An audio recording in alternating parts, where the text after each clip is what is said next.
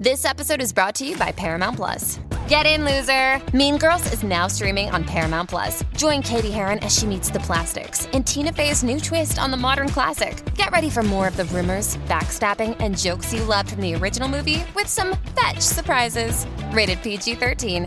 Wear pink and head to ParamountPlus.com to try it free. Tis the season to shine with H&M. Discover the holiday collection and find fashionable pieces for your wardrobe or for under the tree. Get inspired and dazzle with this year's glam. From tuxedo styles, bow detailed pieces, impressive prints, and more. From unforgettable looks to unforgettable gifts. With fashion finds to home decor, find it all at H&M. Treat your loved ones and yourself this season. Shop in-store or at hm.com. So today's podcast, I have a lovely person named Erin Maguire, and I met her in Atlantic City. She is, I think, best friends with the woman Stephanie, who's playing me in the Machine movie. And Erin and I just hit it off right away. She's a lovely person, and she she has a podcast called Dear Pod that she has with a co-host named uh, Patty O'Brien, and they read old. Um, uh, articles or inquiries to Dear Abby and Ann Landers. They read what the person wrote in and they read uh, Ann Landers or um, Dear Abby's response. And then they kind of riff on that and it's kind of a jumping off place for a conversation. Really cool podcast. It's called, again, it's called Dear Pod.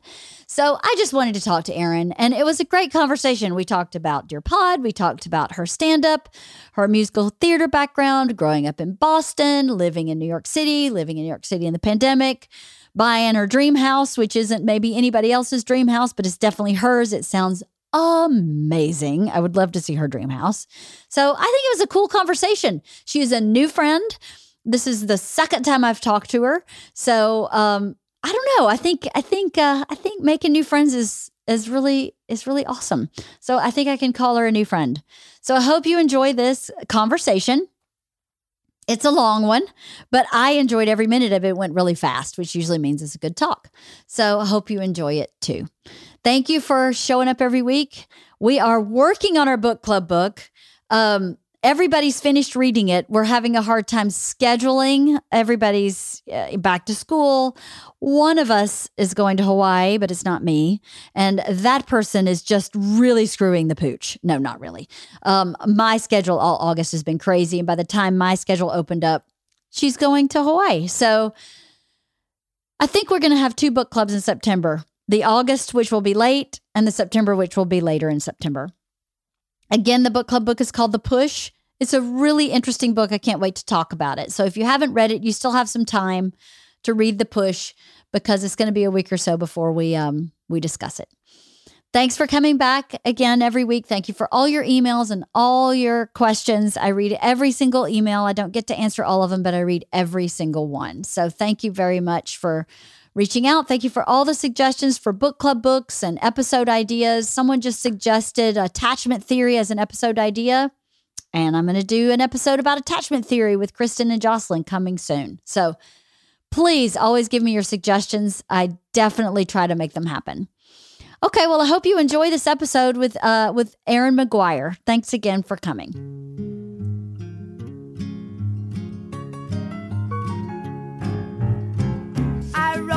Bicycle past your window last night.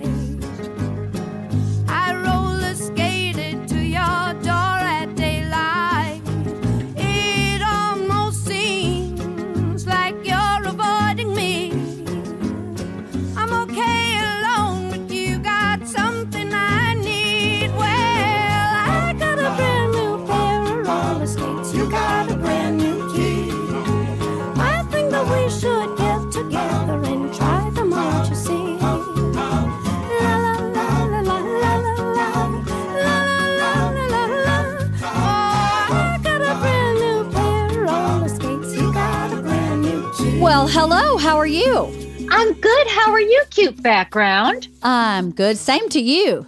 You look like you have like a tiki bar. Uh, that's because we built a tiki bar in our basement. that is America. That's that Jersey. That's yeah. amazing, is what that is. That's super fun.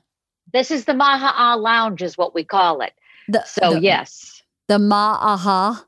the Maha Ah. The Maha. It was a nickname given to our lounge by my aunt Jackie. So it's like a little Hawaiian themed tiki action. And uh, yeah, this is what happens when you have a pandemic. right? You commit to the drinking You commit fully to a tiki bar. Yep. all out. Yes. That's awesome. we give the best parties, I'm not going to lie, and I'm we're ready to host again.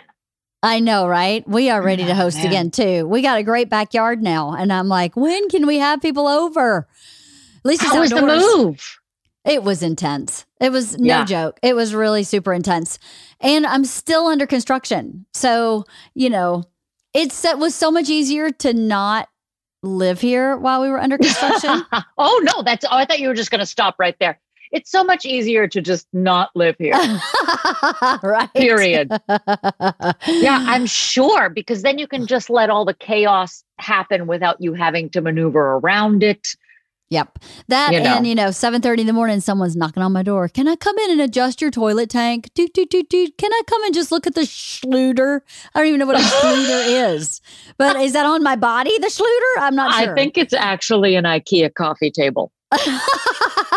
it might be. Like might I, be. how many times I've tried to construct a Schluter and it has gone sideways. I can't even tell you. I like that somebody will just knock on our door and ask to look at our toilet anyway. and We're not doing construction. So That's perfect. Everybody's lonely. Everybody's lonely. exactly. Like, please just let me look at your toilet. I want to look at somebody else's toilet just for like a half hour. I'm like, oh, come on in. It's fine. That's fine. Welcome to the ranch. Yeah. We uh actually we haven't done construction on this house. We bought this is the best investment ever of my life because we bought this ranch house like 3 years ago before all the chaos of like nobody can buy a house right now because the rona has everybody trying to buy homes and real estate is bonkers and uh, it was built in 1960 and they did not touch it Mm. so we have pink bathrooms. Mm. We have wallpaper on ceilings. nice. And I was like, anybody else who walked in here would be like, we need to get rid of this. We need to change that, construction this. And I was like, I'm walking in and not changing a damn thing. right. It's Yeah. awesome. Yeah, we kind of did the same thing, although we did end up changing the stuff that I loved about the house only because we had to because of construction stuff. Um, our house was built in 49, was last remodeled in 72. oh I my had- God. I had gold metallic wallpaper. Uh, in in parts in wh- where was that in my in my foyer hallway Yes. was gold metallic with red that had these like geometric designs on it and the draperies matched? Exactly. Oh, I would not have changed a thing. it was amazing. And then the dining room had a um, rose gold mauve and chocolate metallic Ah, wallpaper. And God, I was, love the 70s. it was amazing actually. She left me her sofa from the 70s it's a like perfect semicircle. You could probably seat 75 people on it. It's so Oh my big. God. i still have it in my living room but it's so it's so wrong for the scale of the room it was in it really should be Uh-huh. like in like an airport it's so huge so. I, i've been trying to rework it and it's just not working but the house i mean when when we bought this house it was like a feeding frenzy you know everybody wanted every house in Yep. la and Blood this in the house, water. yes exactly so this house i was like a developer's going to buy this house and tear it down and they can't do that i'm they can't do that there's just so many great things about this house so i wrote the owner a letter and was like i love your wallpaper i love your sofa I love your full size statue of Hercules in the backyard. I love your 10 foot tall iron Don Quixote statue in your backyard. I love all the trees. Um, my kids are getting married here. I'm going to have my grandkids here. Please let me buy this house. And she sold it to me because of my letter. She had like, Absolutely. yeah. So I was like, I, I didn't tear down really any walls, but Mhm. the the ceilings were eight feet. and Bert's like six two, and he was like, I feel like I'm in the Hobbit house. Like oh, I it's need, a bit tight. I need Yeah. a, like a, I need a bigger ceiling. So when we started raising the ceiling, it ruined all the wallpaper. So oh God. I was super bummed because there was this one bathroom where I was it she had um I don't even it's an Asian print wallpaper that was Mhm. blood red Yes. and then it had yellows and blues and whites and it was an, an Asian print. It was beautiful and I died when they took that out. I was so bummed. But I Oh. couldn't save it because of the ceiling height. So what you're mm. saying is that you lied to her. I did. I lied to her. You and if she comes back, talk about blood in the water. Well, I did replace wallpaper. Okay. Okay in the okay. same kind of vein, not the metallic, but I have like wallpaper with like big cranes and it's Asian in that same room. So I tried to kind of you kept make the happen. spirit of the I thing. did, I did, I but did you had to update. I understand I it I has to be done, but I am a sucker for a timepiece like that. Uh-huh. Mhm. That's why I was like, I walked into the house and I had the same reaction that I said, no one else can have this place because they won't know what to do. And thank God I didn't have to like fall on my knees and beg this woman because of the time of when we got it. Mhm. But I walked in and I was like, this is my grandmother's house. This is Kitty LaRue's house. That was my grandmother's name, Kitty LaRue. oh my God, what a great name. I know, right? I was like, she could be a stripper or she could just be a Boston housewife. I And think that's really burlesque. I think burlesque really back in those days. It would be Yeah, burlesque. yeah. Right? She'd take off a glove and be like, You like that, boys? Kitty LaRue. Behind the fan, Kitty LaRue. I, uh, I've done a couple audiobooks and I've done Harlequin romance novels, and they ask you if you want to work under an alias when you do Harlequin. And I used my grandmother's name. That's brilliant. I was like, So if you look up Audible, you're going to find Kitty LaRue. And after the first one, I was like, Then they kept using me. And I was like, Maybe I shouldn't talk trash in the name of my grandmother. Right? So I came up with a new alias after that, but I was like, Kitty LaRue is so good. It's perfect. She could have been a newspaper woman. Like it seems like it's in the Philadelphia story. Kitty LaRue here reporting from Philadelphia. Absolutely. She's a no guff gal. See, I'm Kitty LaRue and I'm reporting live on the scene about our boys overseas, you know? Exactly. Your voice is so great. That's so funny. I was listening to your podcast, Dear Pod. Um, oh, yes. I was listening to it yesterday, and I thought, if she's not a voice actor, she's crazy. You've got to be a voice actor, right? I, I don't get enough of it. It's a bummer of a thing because I just feel like I'm never doing enough for it. Like I just, I, I, I would love to do more. is the Mhm. long and the short of it. I've done uh, some stuff for Audible. I've done the audiobooks and they've only ever used me for trash talking. I was like, what do you guys see in me? And, and to like just talk smack and smut. But God, I want to do so much more of it. I mean, that, yeah, my voice is, I do a thing in my act about the fact that I'm from Boston, but whenever anyone asks me where I'm from, I just say the 1940s because I don't know why I sound like this. And I'm always like, I'm a girl Friday, you know? So it's weird. And I've had a voice like this, this exact voice, this exact um, accent since I was a kid. And everybody in my family has a heavy Boston accent. And it sounds like I'm part of the Wahlbergs. And then there's like this little fifth grader in the middle being like, get me a martini and make it dry, you know? Why do you think that is? Well, you sound kind of like your mom. Well, for those, we should start this. You have a podcast called Dear Pod. Please explain Yes. your podcast so everybody listening knows what we're talking about. uh, me and my friend Patty O'Brien, another Irish uh, guy, uh, we we actually read the advice articles of Ann Landers and Dear Abby to each other. So we just pick a theme every week, and we find articles based on the theme, and we unearth these old advice columns that are so ridiculous and over the top. And when you see what people are writing in about, it's like laughable, and you see how their advice is so it's it can be ridiculous and over the top and really brusque. And that's I think what drew us to it to begin with is the fact that Ann Landers did not hold your hand. no, she And did when- not. Like our first episode, our pilot episode where we each drank a bottle of wine, which now we've learned we should never ever do again. But we were we were like drinking and, and podcasting. It's our first time ever doing this. And I started to read all of these old Ann Landers columns. And I was like, my God, she went for the jugular. She like people would write to her for advice and she'd be like, listen, you stupid son of a bitch, here's what you're gonna want to do. And she was so abrupt that I came up with this character of Ann Landers. So when we read the articles, he sort of de- has developed a character of Dear Abby, and I've developed Ann Landers. And to to go back and sort of read what the dynamic of their actual relationship was, because you know they were sisters, they were twins, they were competitors, and we just got really kind of drawn in by their story too. Yeah. But we take our our like pop culture and our our current sensibilities and apply it to Ann Landers and Dear Abby. So basically, it's like we'll talk about whatever the theme is, and it will launch a whole conversation going left, right, and center.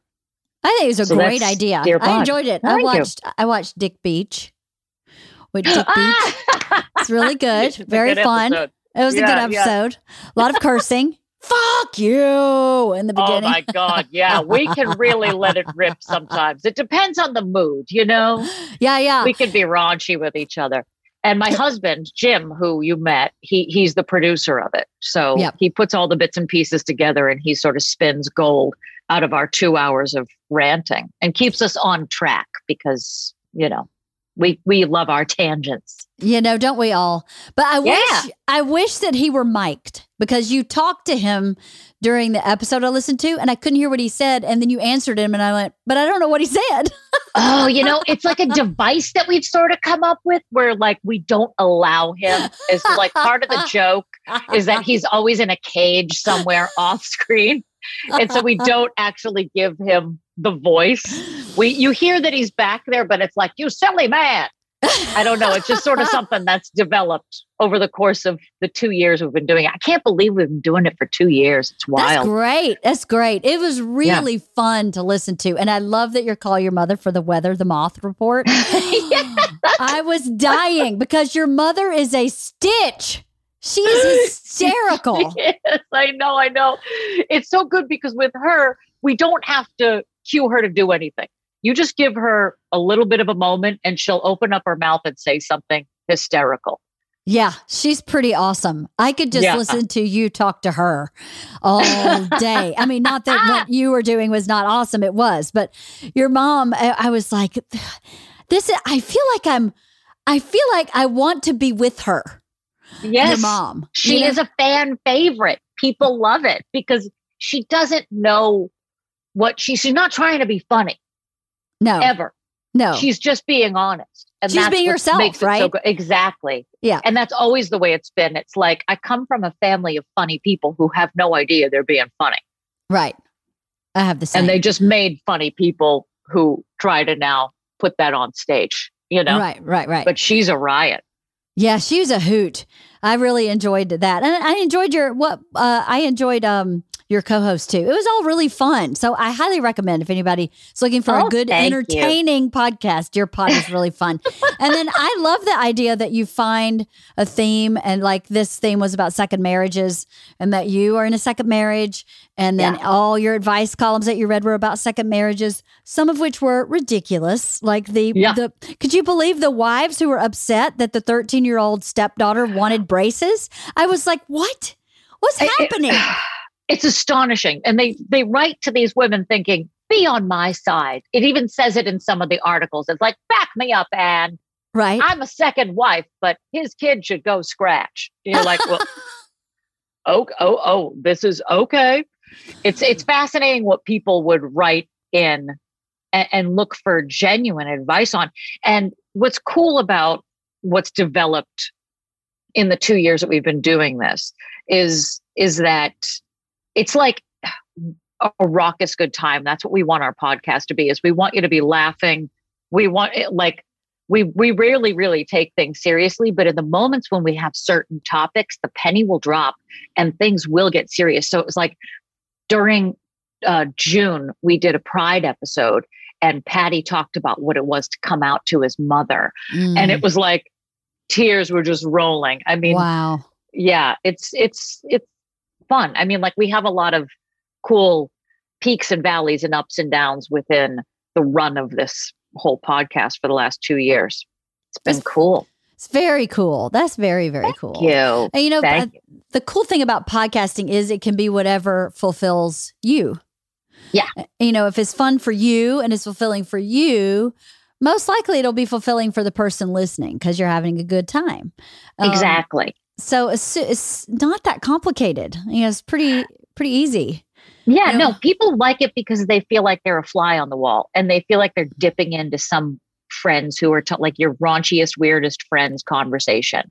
And you just sort of get to to sit and be like a passive person in this this back and forth, which it, I- I love it. I mean, I didn't think I would love podcasting as much as I did, and everything sort of happened accidentally. And What do you mean? Even how the concept came up. Uh, do you mean? Originally, I was going to do a podcast that was about interviewing people for ridiculous jobs that they do. Because I'm obsessed with people who do strange things. And Patty does strange things. He is a house manager for a very wealthy family. So basically, he's like Carson from Downton Abbey. Wow. And it's like, who does that in this day and age? And the stories he would tell me and the pictures he would send me. And we were friends before, but we weren't like tight, tight friends before.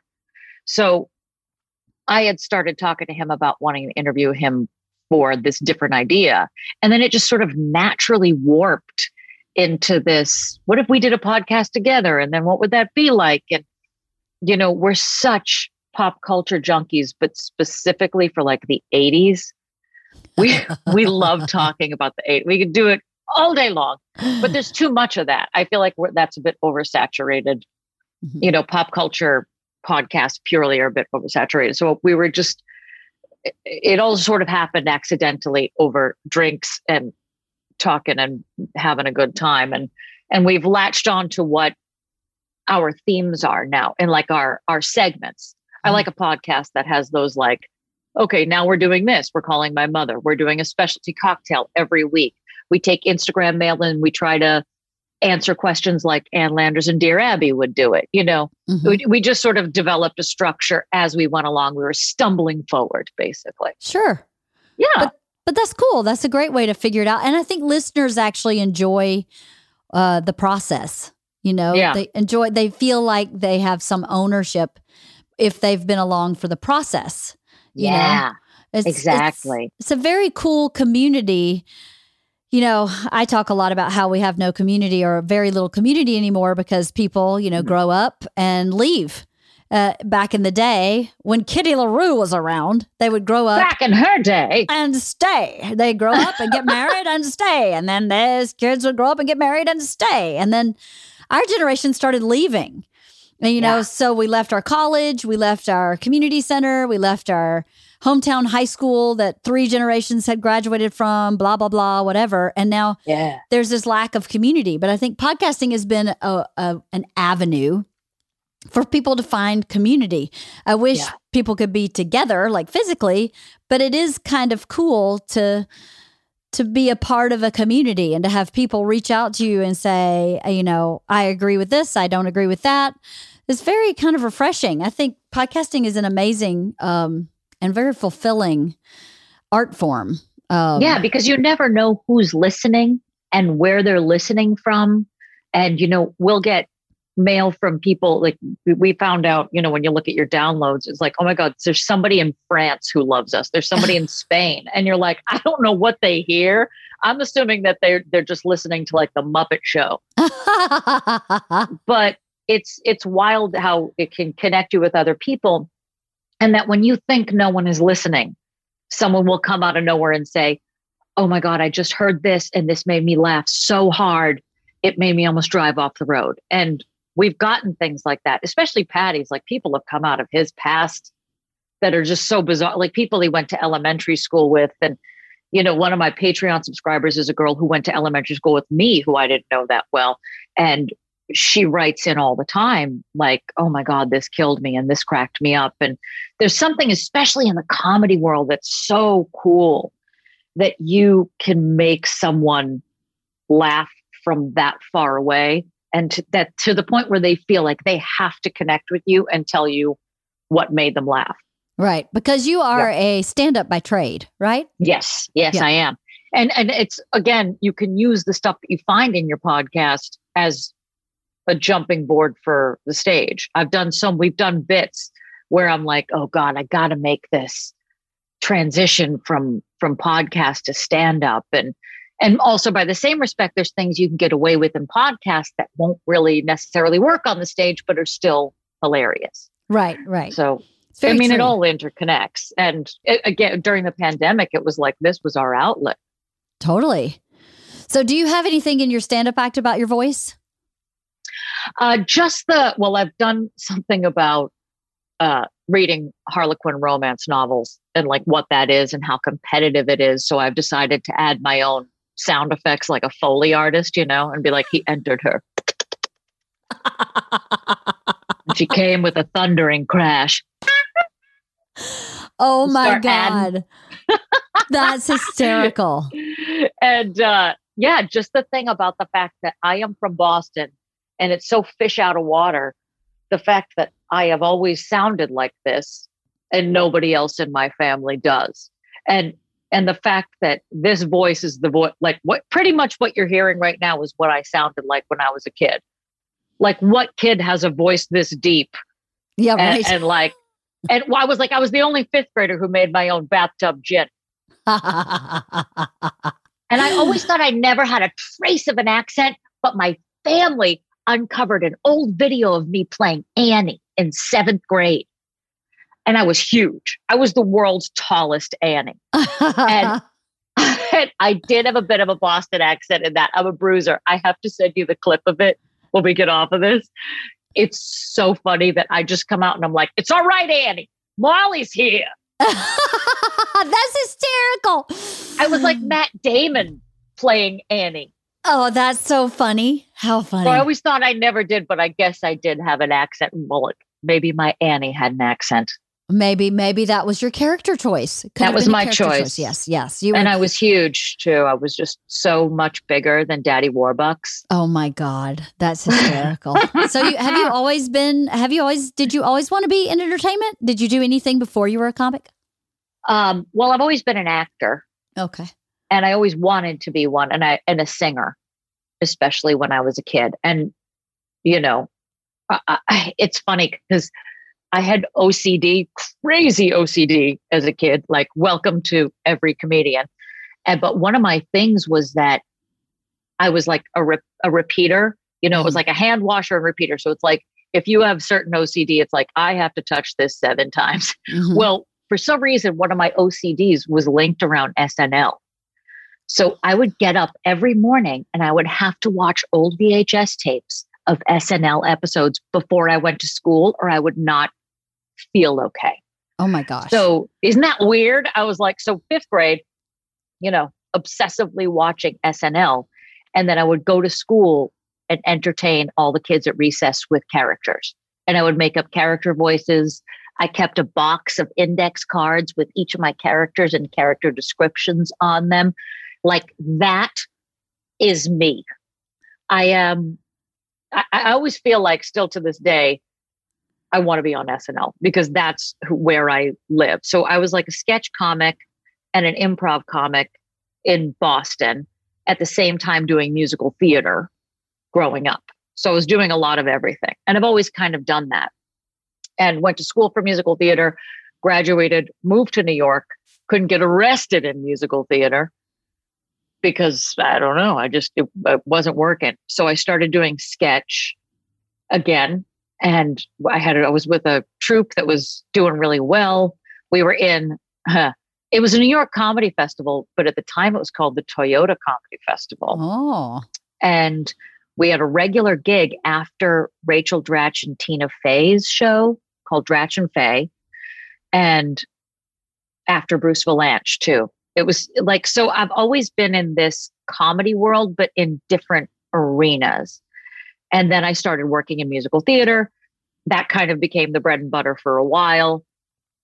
And then I got to a point where I felt like I constantly had one foot in either area and neither was getting the full attention. Mm-hmm.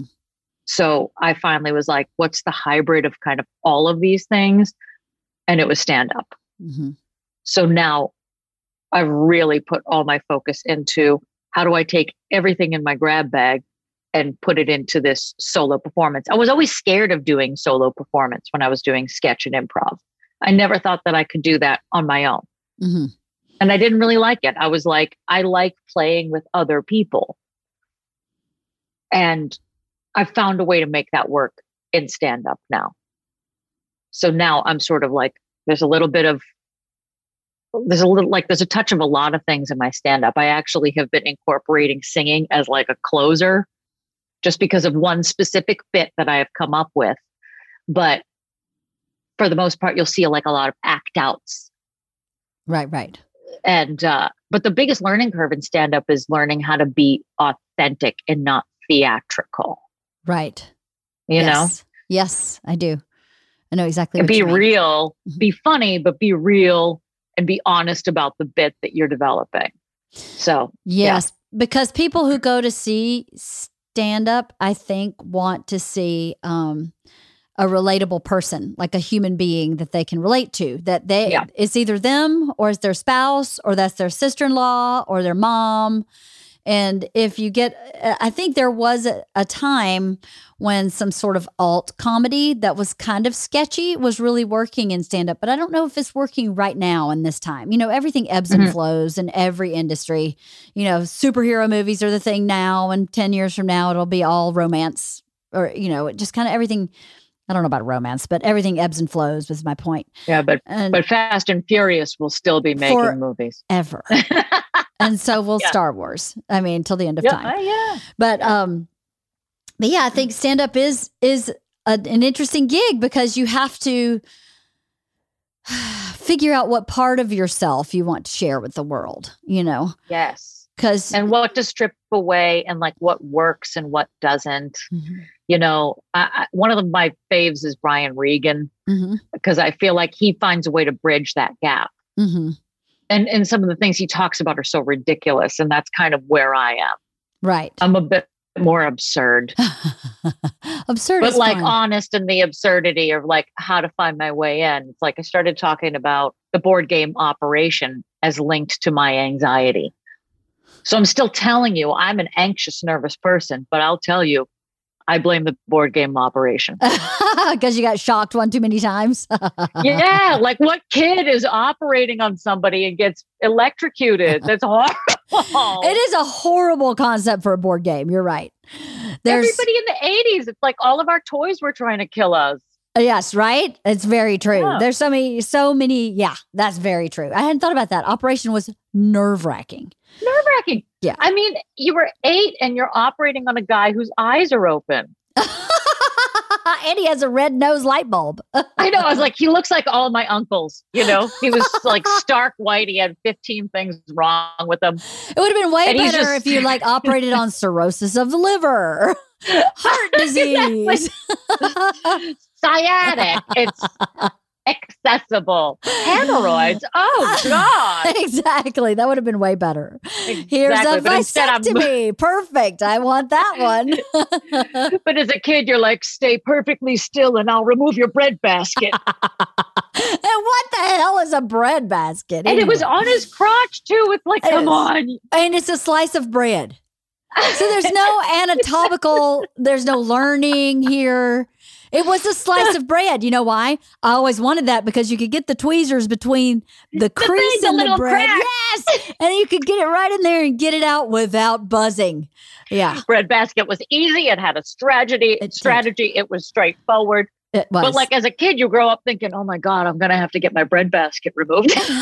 at some point, yeah. And my funny bone, the funny bone like a is coming for sure. Remember the funny bone up here? oh yeah, And, yeah. Yeah.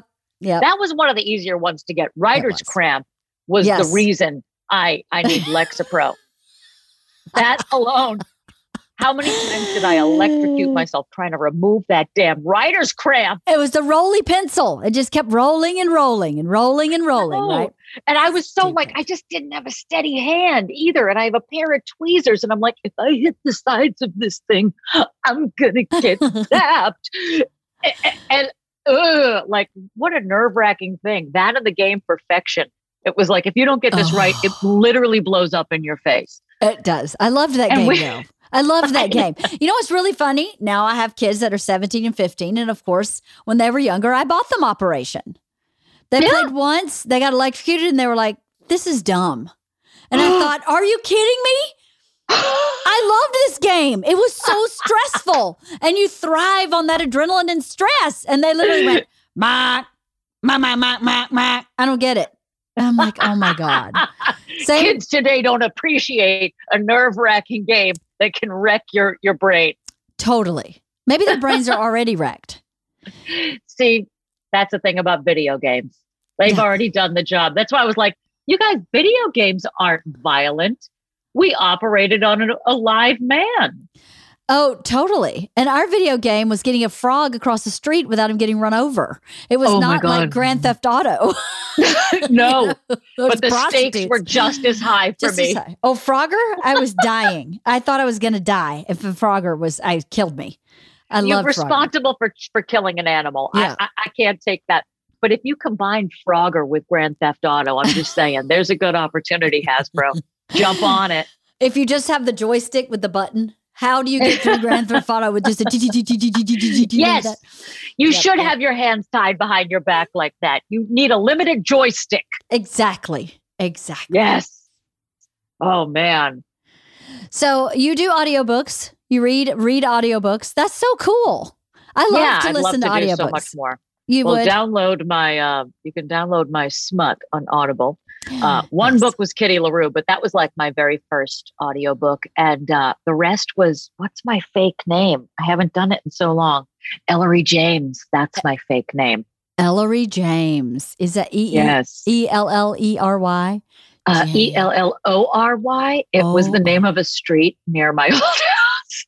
Ellery James. Ellery That's James. Brilliant. And Kitty LaRue. That's my sexiness. Yeah. I did one of them with a cold too. And it's funny if you hear it. It was terrorist porn. It was completely bizarre. Hold on.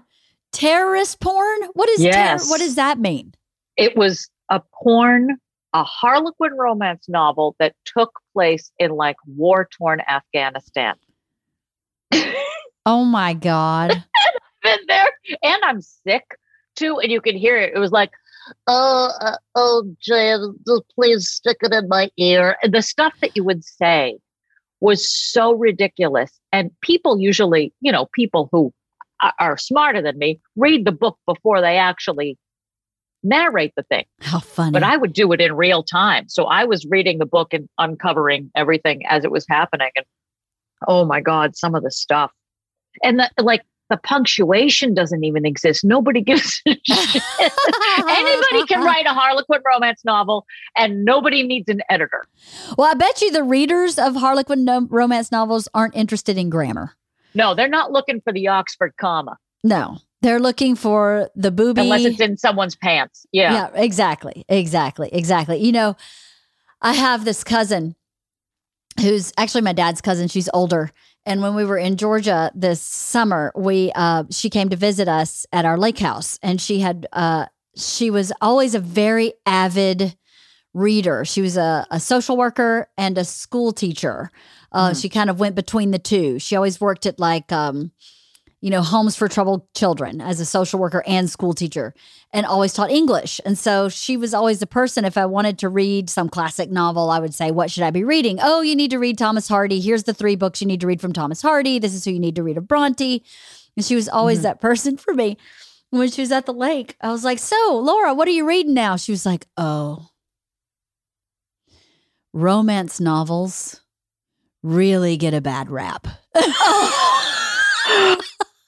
and I went, Really? She goes, Oh, I have discovered a whole new world. I will have to send you the authors and the titles of some of my favorites.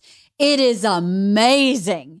She was like, oh, smut can be so well written. And I'm like, oh my God. She was literally my source for every piece of fine literature I've ever read. I was so shocked. Well, So- I mean, Lawrence of Herlabia, very fine literature happening over there. That's hysterical. Yeah.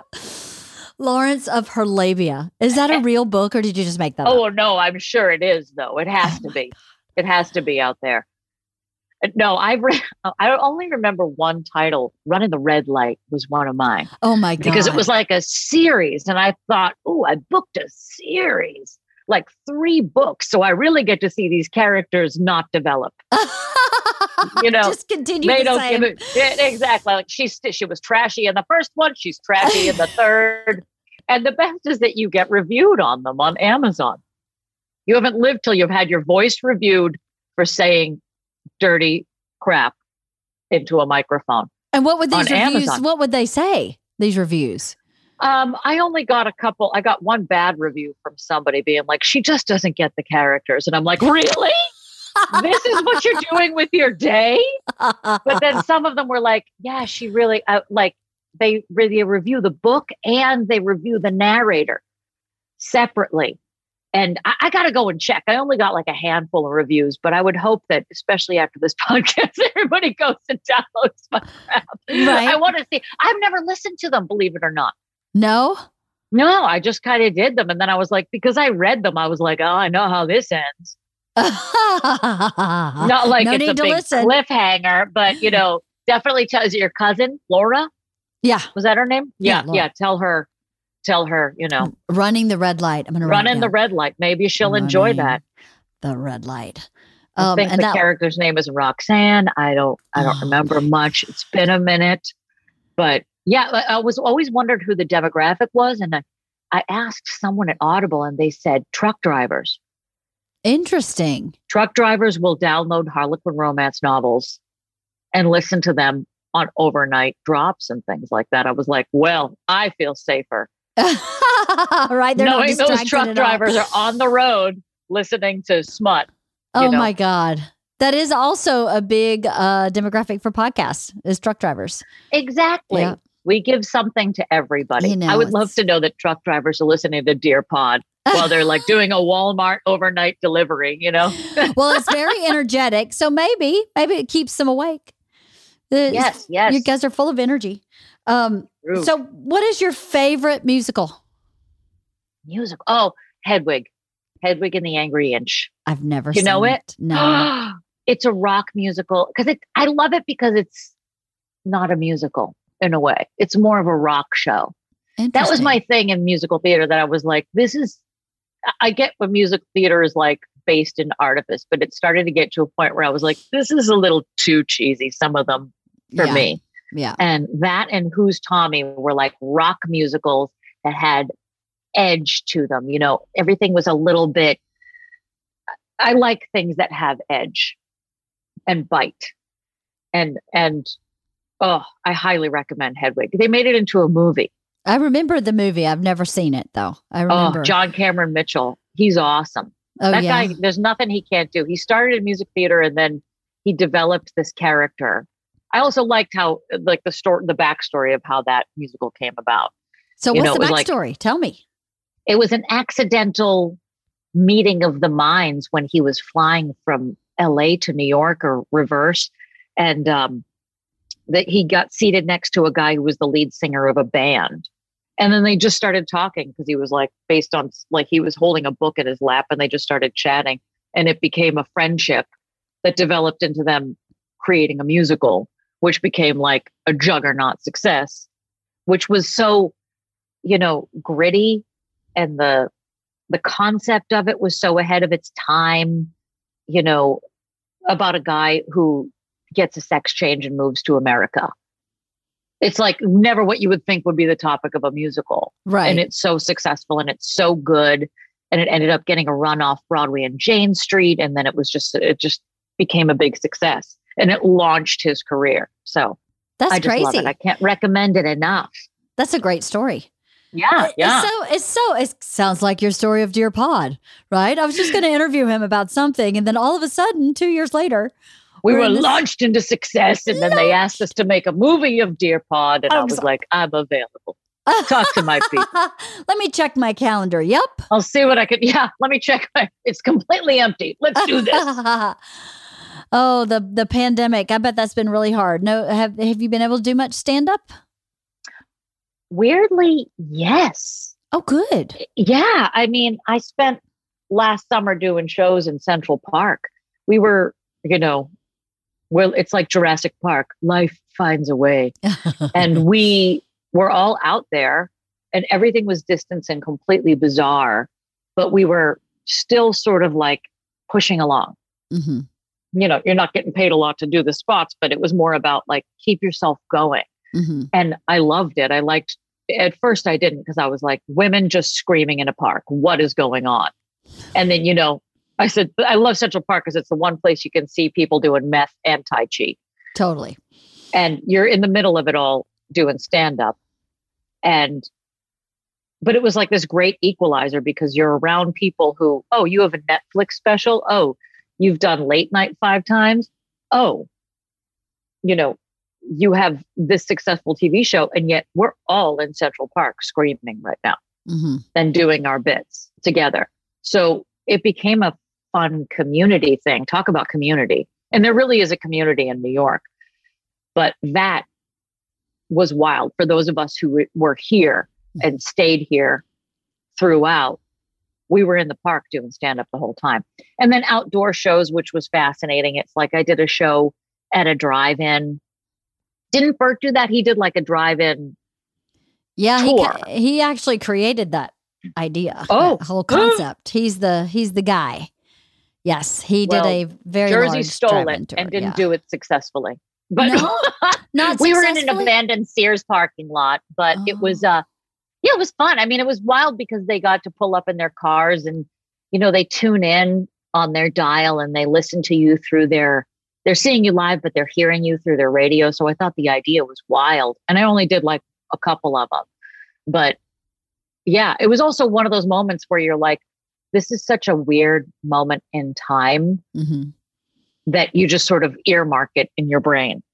Yes. going, this will not always be like this. So I'm going to enjoy the weirdness of this experience. That's a really good way of approaching it. I think a lot of comics, uh, not a lot of comics, but some comics had a hard time with that point of view and mm-hmm. saying, mm-hmm. uh, you know, as as terrible as the pandemic is, it is something that the world experienced together.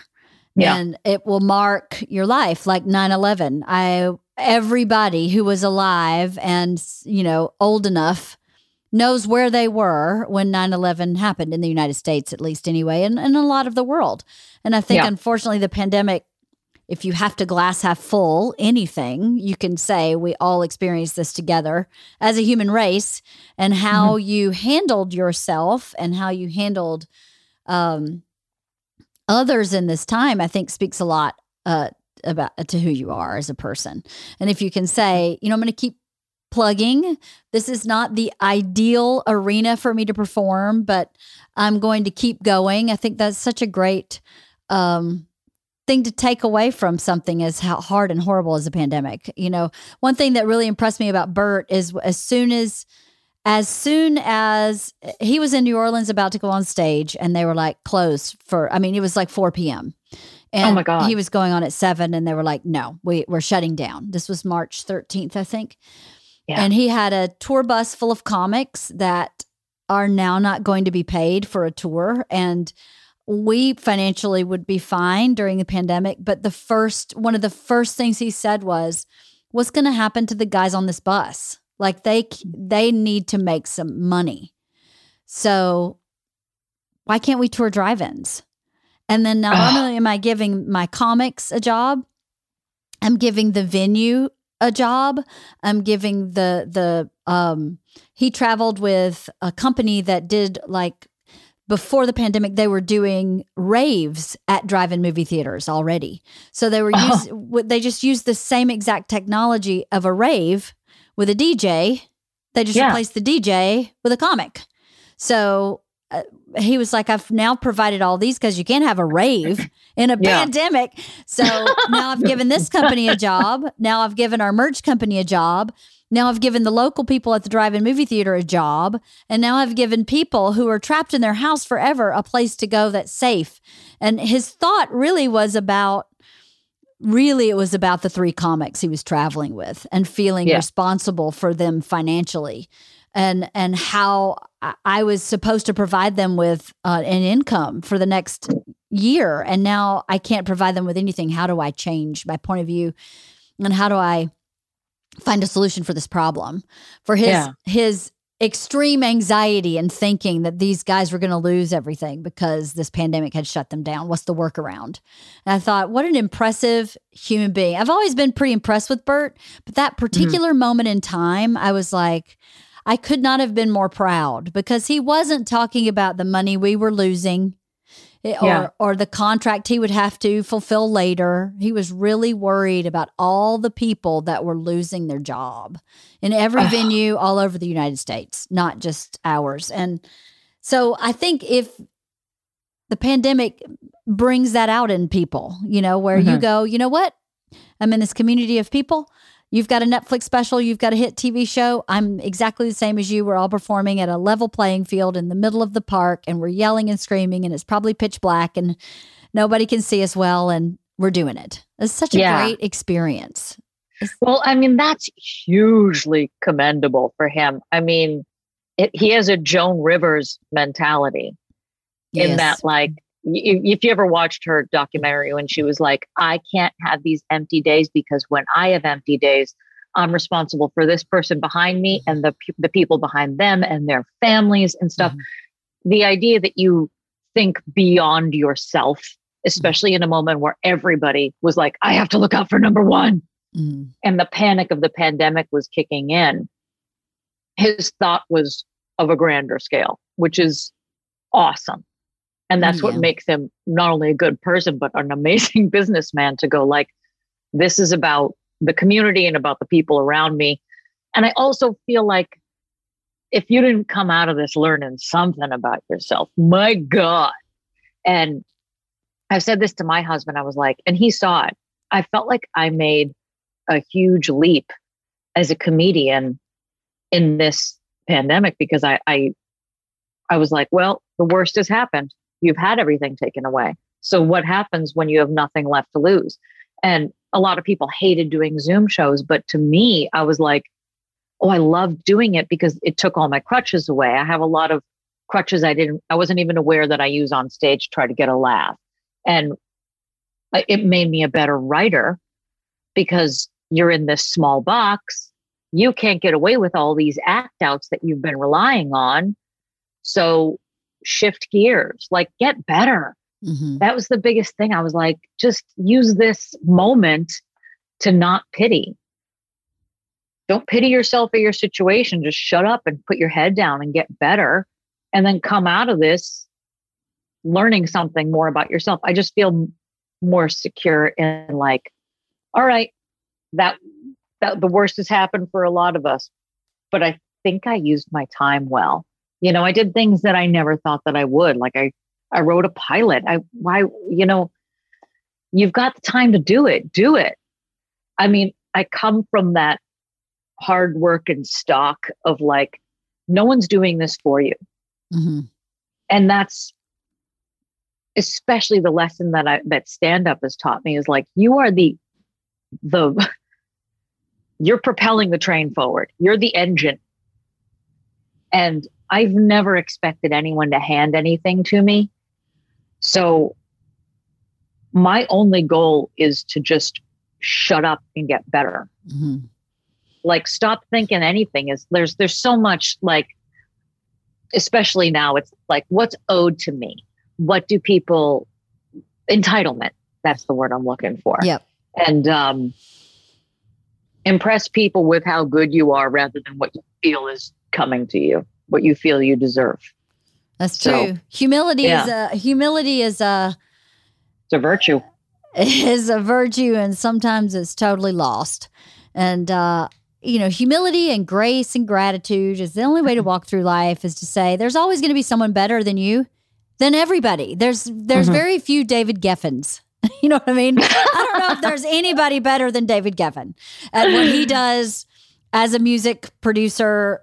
I I mean, he's amazing. But Yeah. there's there's not very many Steven Spielbergs. You know, there's just a couple of those people. So to be and and one could say there's someone better than Spielberg in a different arena, you know? Mhm, so maybe mhm. Scorsese's better than screen, uh, Spielberg in certain areas. There's always someone that does something better. So, not that to, that should make you feel bad about yourself, but that that should make you feel. No one's better than me, LeeAnn. No one. Kitty LaRue was better. Kitty LaRue. Kitty LaRue. Trust me, she was five feet zero and ready to kick some ass. I bet. So, Uh, from- yeah. where I in mean- Boston are you from? I'm from Arlington, Massachusetts. So it's a suburb of Boston, right by Harvard Square. Ah, Grew up there. Uh, I think Boston makes funny people. I do. There's something in the water there. We're just weird. We're a little bit British, a little bit strange. I don't know. But yeah, grew up in Boston. And I, I go back there to do shows every now and then. you do. It's Yeah, yeah. the- I didn't come up there, but you know, Uh, yeah, as yeah, a stand up. As a stand up, I came up in New York, but it's like just as a person and a performer in general coming up in Boston. Just funny people around there. Very colorful, very, very colorful town. Lots of colorful people. Yeah. Um, Colorful white people. yes, was like, exactly. oh, I didn't know it wasn't diverse until I moved here. And I was like, oh, diversity is white people of different heights in Boston. of different heights. That's Yeah, yeah. pretty true. So that's what pretty diversity true. means. Mm-hmm. Yeah, that's pretty Yeah. true. And, uh, oh, go ahead. So, do you have a dream role? Is there a dream role or a dream job or a dream that you want that you want to tell me about? What's a dream? I think my dream would be SNL still. And I know that like they're like, you're over 25. We don't want you garbage. but I do feel like that's kind of my wheelhouse is characters, character voices. You know, I, I just think I could fly in a situation like that. I and, and I it's always been such a sore spot for me just because it was like I never knew how to get in there, get seen there. I didn't, it just seems like something that's eluded me. So for a long time, I just haven't even been able to watch it because you know, when you're like something hurts so much because you want it so badly, you don't even want to like look at it. Mhm. But I, I think it's, it's always still there. It's always still burning because that's the fifth grade me. That's the one who would watch the videos and then act everything out for the kids on the fifth grade playground.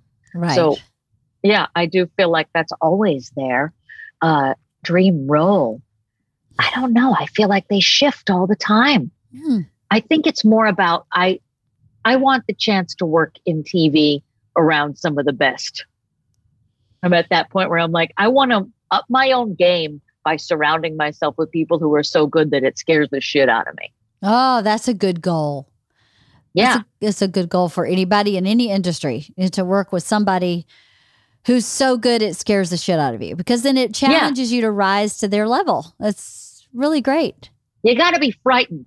You do. which is me pretty much every day of my life, especially in New York. But it's like when I go and I'm on shows where I see now, I, I'm starting to see the fruits of the labor of the last so many years when I'm like, oh my God, I'm on this lineup with these great people. Mhm, So deliver at the same level that everybody does. mhm. So you don't feel any bump in the road at all. Right. Right, so I right. guess that's that's pretty much it. It's funny. I was talking to to Steph the other day. Steph is Steph played you Yes. in, In the, The upcoming. My best friend Steph Kurtzuba, awesome actress, and she plays you in the upcoming movie of The Machine, which was so wild to watch her go through that. And it was funny that she she got that gig a couple months after I had sort of like I heard I heard Bert on the Good One podcast and the stuff that he said in that episode just blew me out of the water. So when she said she was auditioning for it, I was like, oh, I'm so excited for you. I didn't want to like put any carts before any horses, but I was so thrilled Oh, when she so got it. So we went out for drinks the other night. We were talking about it, and she was just sort of reliving the experience. And um, we were talking about hanging out with you at the Borgata and the Japan story when I told you that I went to Japan and I didn't eat fish Yes. for some reason. And she was like, You need to tell me about when we went to Japan. When I went to Japan, I went to teach comedy to Japanese children oh my gosh. for one week Oh my gosh. it was the weirdest opportunity. A friend of mine had started this company and he wanted to go international with it. This is the first time they were going to be in Japan doing it. It was Osaka, which is like country Japan.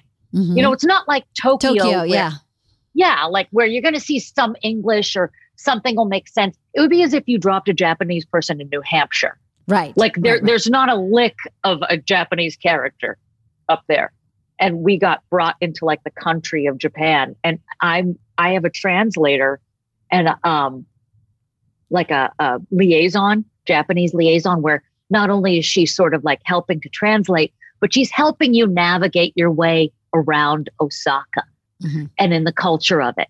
And you had to do the like Japanese cultural thing. So she was like, we got to go to a spa, a Japanese spa. Have you ever been to Japan? No, I've never been to Japan. No, I've been to Vietnam Yeah. and uh, Singapore, but not. Is it Singapore? No, Hong Kong. Was that the place that you went where you were like, this feels like a foreign country? I am in Yeah. a very different place. Yeah. Yeah. Vietnam, yeah. Is that the sure. furthest? And you went to Serbia, right? I went to Serbia. Yes, I didn't feel. I felt like I was kind of in New York.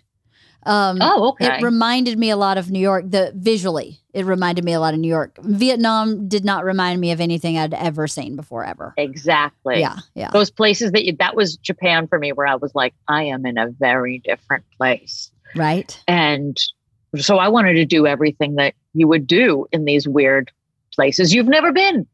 So let's go to the Japanese spa.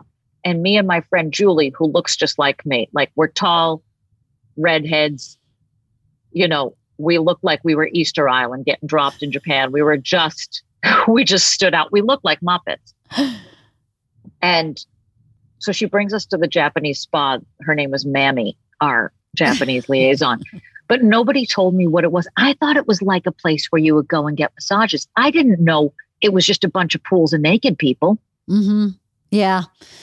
Yeah, we have Korean spas here in LA, and it's you're just pretty much naked all the time. You're just walking around naked. I don't do naked. I can't do naked. You didn't Like- sit over. You didn't sit your little hoo ha over a pot of steaming water. No. Oh my God.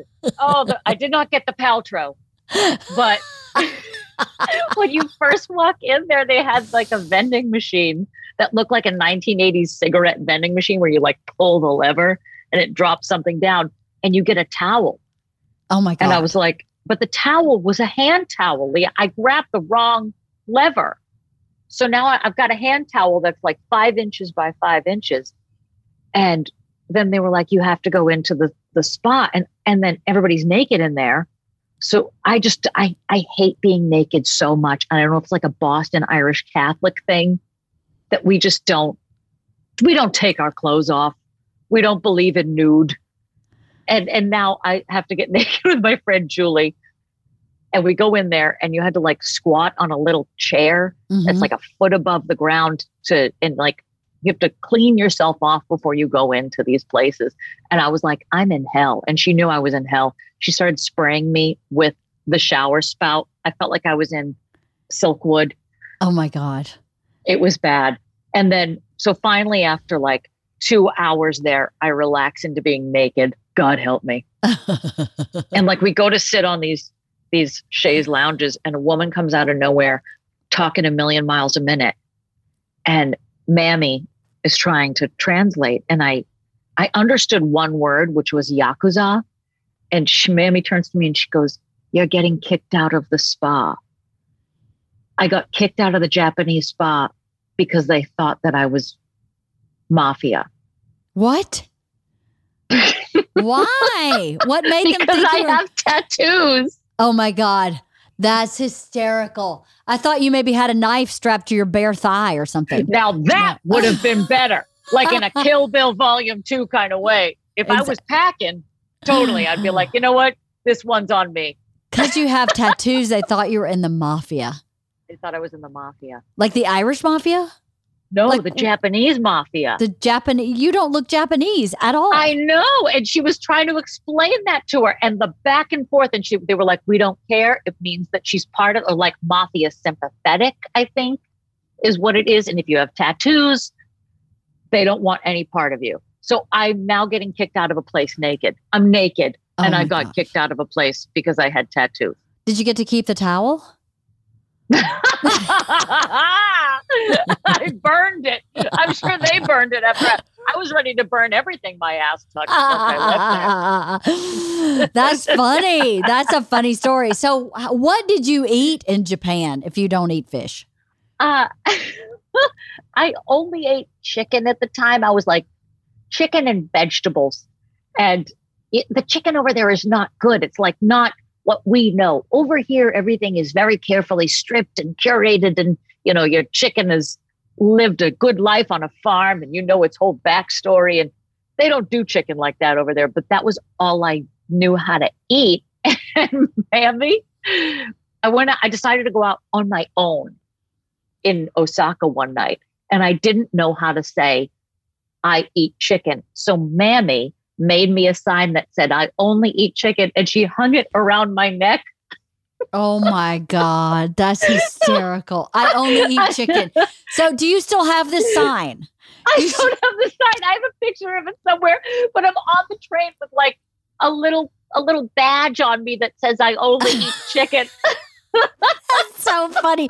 Like you'd go into anaphylactic shock, shock if you had any kind of fish, anything other than chicken. I only eat and chicken. I have like, yeah, basically a sign being like, in case of emergency, break glass. I only eat chicken. That's really funny. and the fact that it was strapped to me like a like a badge, like a little thing that I would just because it had Japanese characters on it, so I walked into every restaurant and just showed them the little badge. I Oh only eat chicken. That's really funny. I mean, can you imagine going there without Mammy? Is that her name, Mammy? Yeah, I I don't know. I don't know how because there was a day that I walked around by myself, and I do not know to this day how I found my way back. Yeah. It's but I did. right?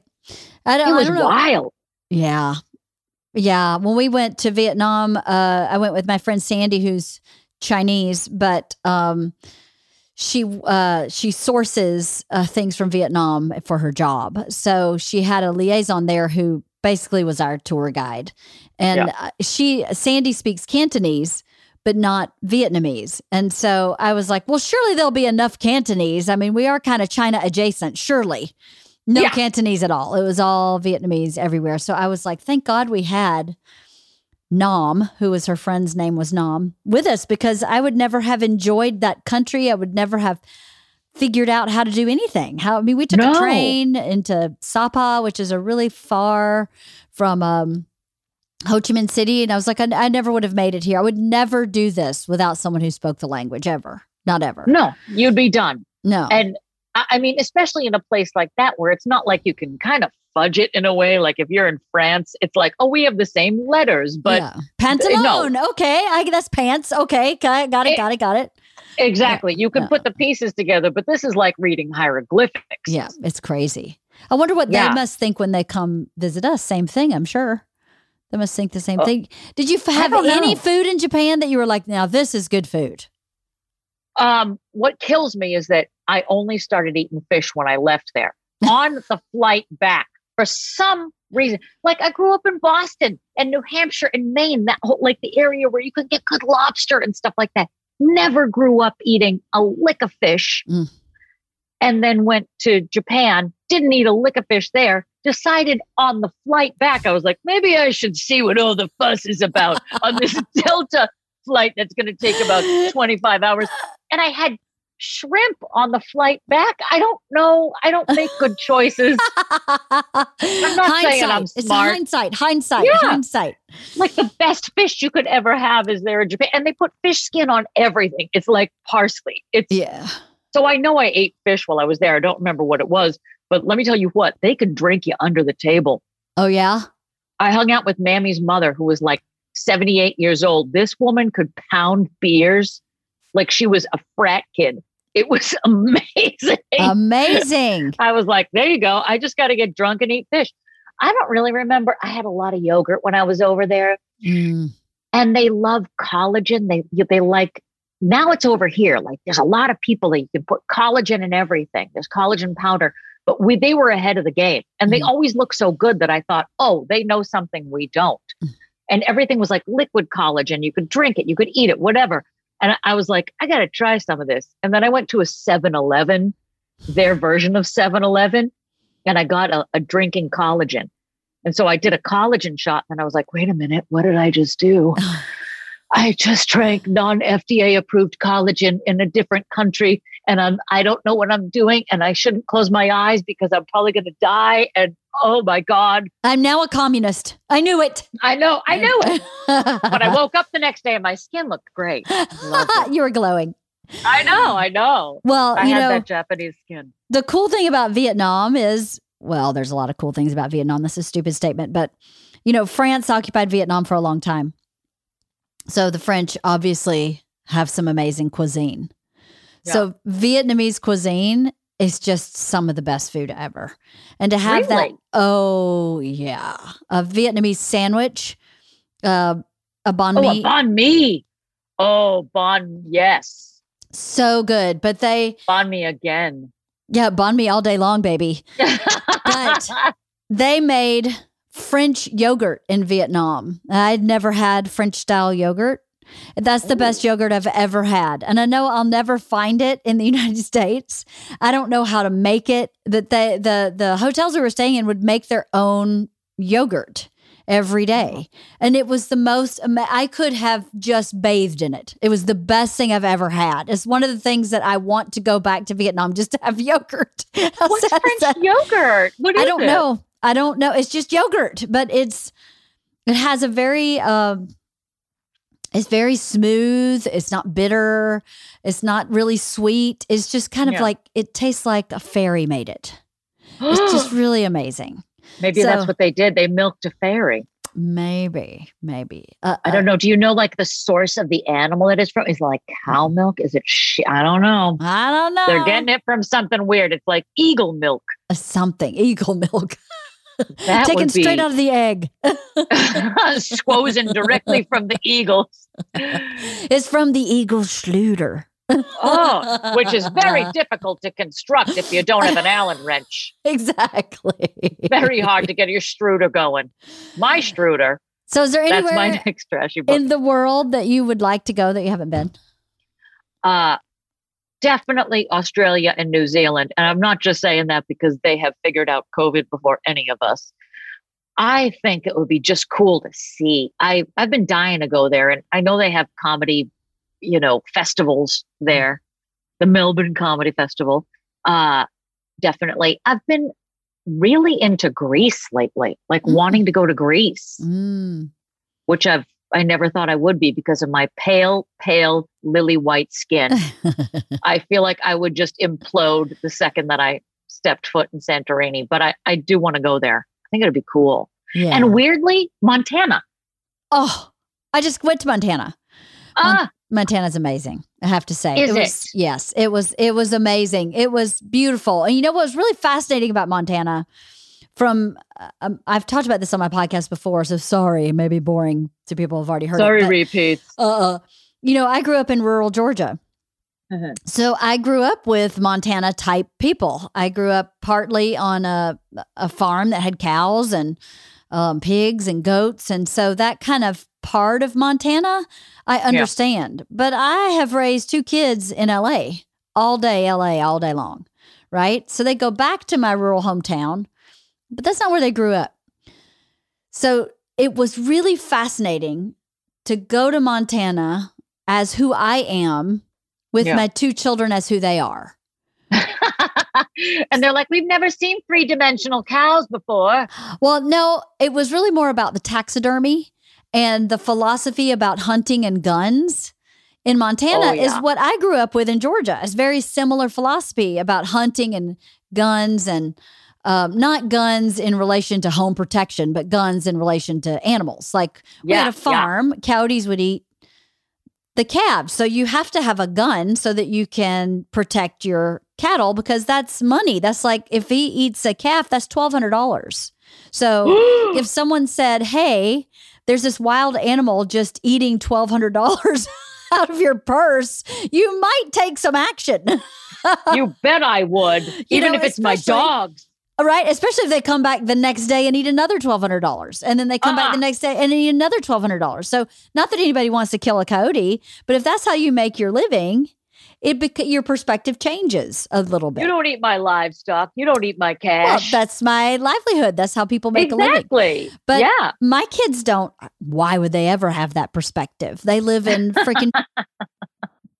Nobody's hunting Grand anything. Theft Auto. That's all they're doing. They're Yeah. hunting for bargains. exactly. Fred Segal. No, they're going to the Goodwill store and hunting for bargains. Yeah. They're seriously thrift shopping, so they don't look like rich kids. But um, kind of hunt. yes, but it was really fascinating to go to Montana because we have beautiful places in LA. I mean, in LA, I can drive thirty minutes and I'm at the Pacific Ocean, and then Yeah, I yeah. can. I'm the Santa Monica Mountains are right here, or I could be in Big Bear in two hours. I could be in in Napa, Yosemite yeah. in five hours. You know, we Mhm. have a lot of beauty here. It's it's not the same as Montana, but it's still really beautiful. It's different than growing up, you know, like in New York, where you, you have to go a little farther to find that kind of um diversity in Yeah. nature, you know? And people not peeing on the sidewalks. I know Exactly. that in and of itself. Well, we have that here too. Yeah. all over the place in LA. But it was really fascinating to watch them process Montana because, you know, it's full of hunters, fishermen, Yeah. and like salt of the earth type people. And it's just really fascinating to watch them process it. But Montana was beautiful. I think it's somewhere everybody should go once. And when they say big sky, you know, you think about big sky and what that might mean. But when you're Yeah. standing in Montana, I have never seen a sky that big ever. Uh, I've been to Oh Australia, God. I've been to Bali, I've been to Vietnam, I've been to Europe, I've been, you know, I've been a lot of places. I've been several places in the United States. I have never seen a sky look like Montana. Wow. Um, and I don't know why. I don't know what it is about that particular place, but I felt like there was way more sky than planet. Um, That's wild. it was very I mean, uh, overwhelming. Yeah, I saw some video of it last night and I was like, God, whatever that is, I want to go there because it even looks like it's more grand than Colorado. And I, I feel like Colorado has that sort of like spaciousness. Mhm. But there was something about that thing where I was like, what is that place? And I want to go there just so I can have that weird experience. Hunters and all. I don't sign me up. it's really cool. I think it's cool. I think it's cool to to talk to people who are in a different culture that live in our very own same country. You know, it's a completely different culture. When when you know the guys that I grew up with that hunt for deer, they don't just kill a deer and go, "I'm done." They kill it. They process all the meat. They process the hide. Everything is used, just like back in olden days when you know the Native Americans would do it. They still do the same thing. So it's not like anything is wasted. I mean, they they sometimes would feed the innards to their dog as a treat. You know, everything is kind of used. And so if you think about it in that end, if people don't hunt deer, deer would be everywhere. Well, they don't hunt them in Jersey. And man, I get it. They're all Yeah. over our front lawn. We're like Applebee's for. There's right? not a day that I don't open my window and I'm like, oh, they're here again. They're- we'll have two eggs over easy. Like, Get off my lawn. and I'll strip So, your yeah. tree while I'm here. I'll strip it completely clean. I- Uh, and then I'll put together your strudel. If you don't mind. But was it a culture shock for you to go from Atlanta to LA? I went from Atlanta to New York. Oh, Atlanta, New York, and then LA. Okay, so you had a bit of a boop boop. You could. Well, New York was a LA big, culture is different than New York too. completely different. Yes. Yeah. um, they were all very different. You know, the thing about Atlanta is Atlanta's a great town. Um, I never felt like I fit in. I just never found my people. I always felt like I couldn't be myself. I always had a little too much potty mouth. I never wore makeup. I'm not Uh-huh. a polished dresser. I'm like, you know, a smart girl that grew up in a trailer park, sort of. So I just Yeah. never found my people in Georgia. So when I moved to New York, I thought, here's where I'm going to find my people. I never found my people in New York either. So, uh, Oh. but I enjoyed living there. But man, it was a culture shock because I went, I'll never forget getting off the bus. I, I flew into Newark and took a bus in to the Port Authority Oh God, welcome to New York. in 93. I lived there in 93. This is way uh-huh. before Disney had anything to do with Times Square. So, oh yeah. As soon as I walked out, you're in Hell's Kitchen, and it's like peep show, peep show, peep show, naked, five cent peep show. Stick your weenus in here, and we'll do something to it mystery grab bag. And I'm like, what is this? This is insane. It was like porno, porno, porno, two for one. Who wants a jerk job while you're watching a Disney movie? But it's not Disney, it's really a porn. It was just I'm so listening to Kitty LaRue while that happened. Exactly. So wow.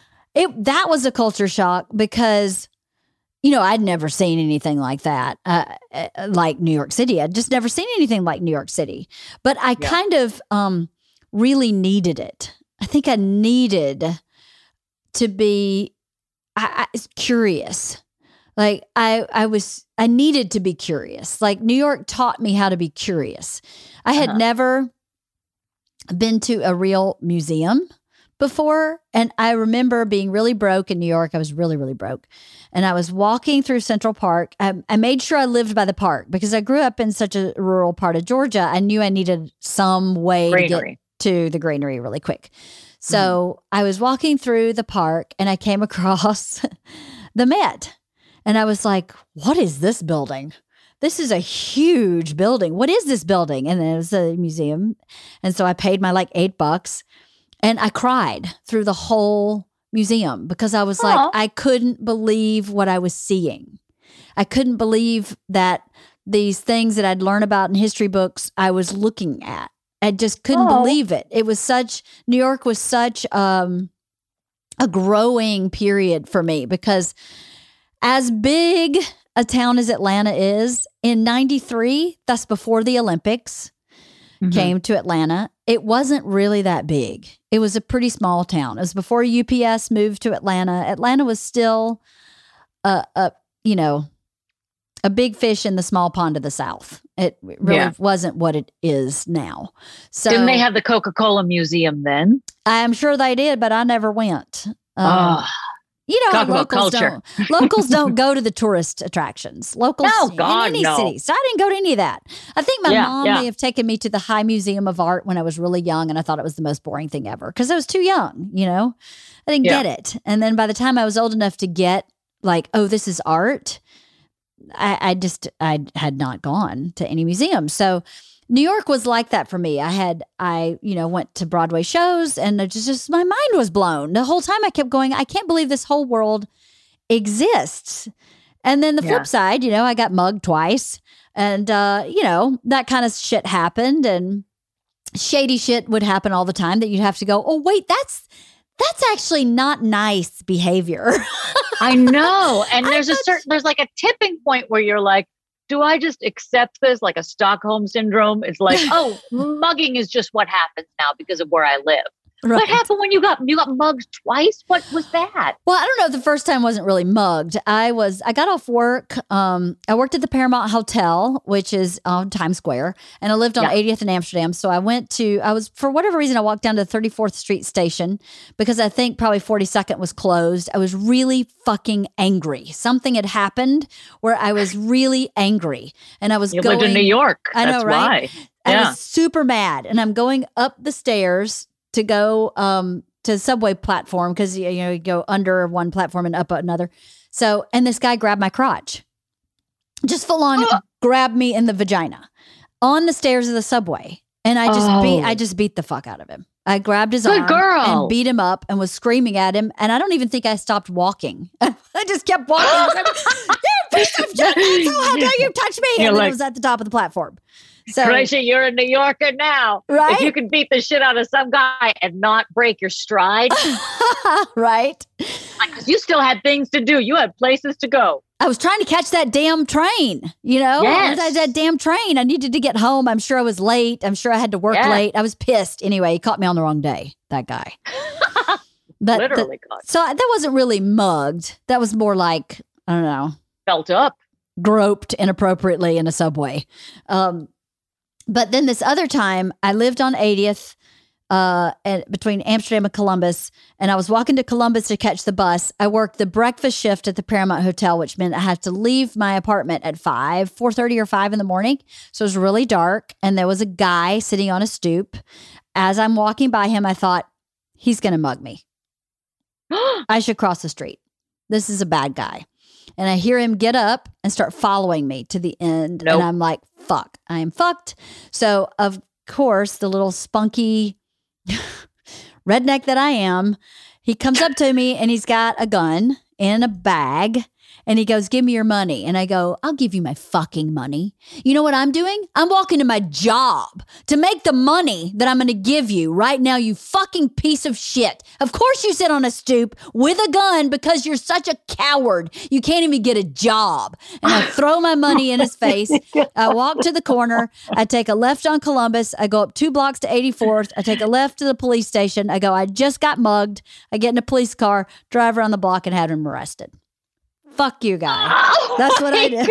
That is one of the best mugging stories in like an Erin Brockovich kind of way because you left there and the guy was probably like, you know what?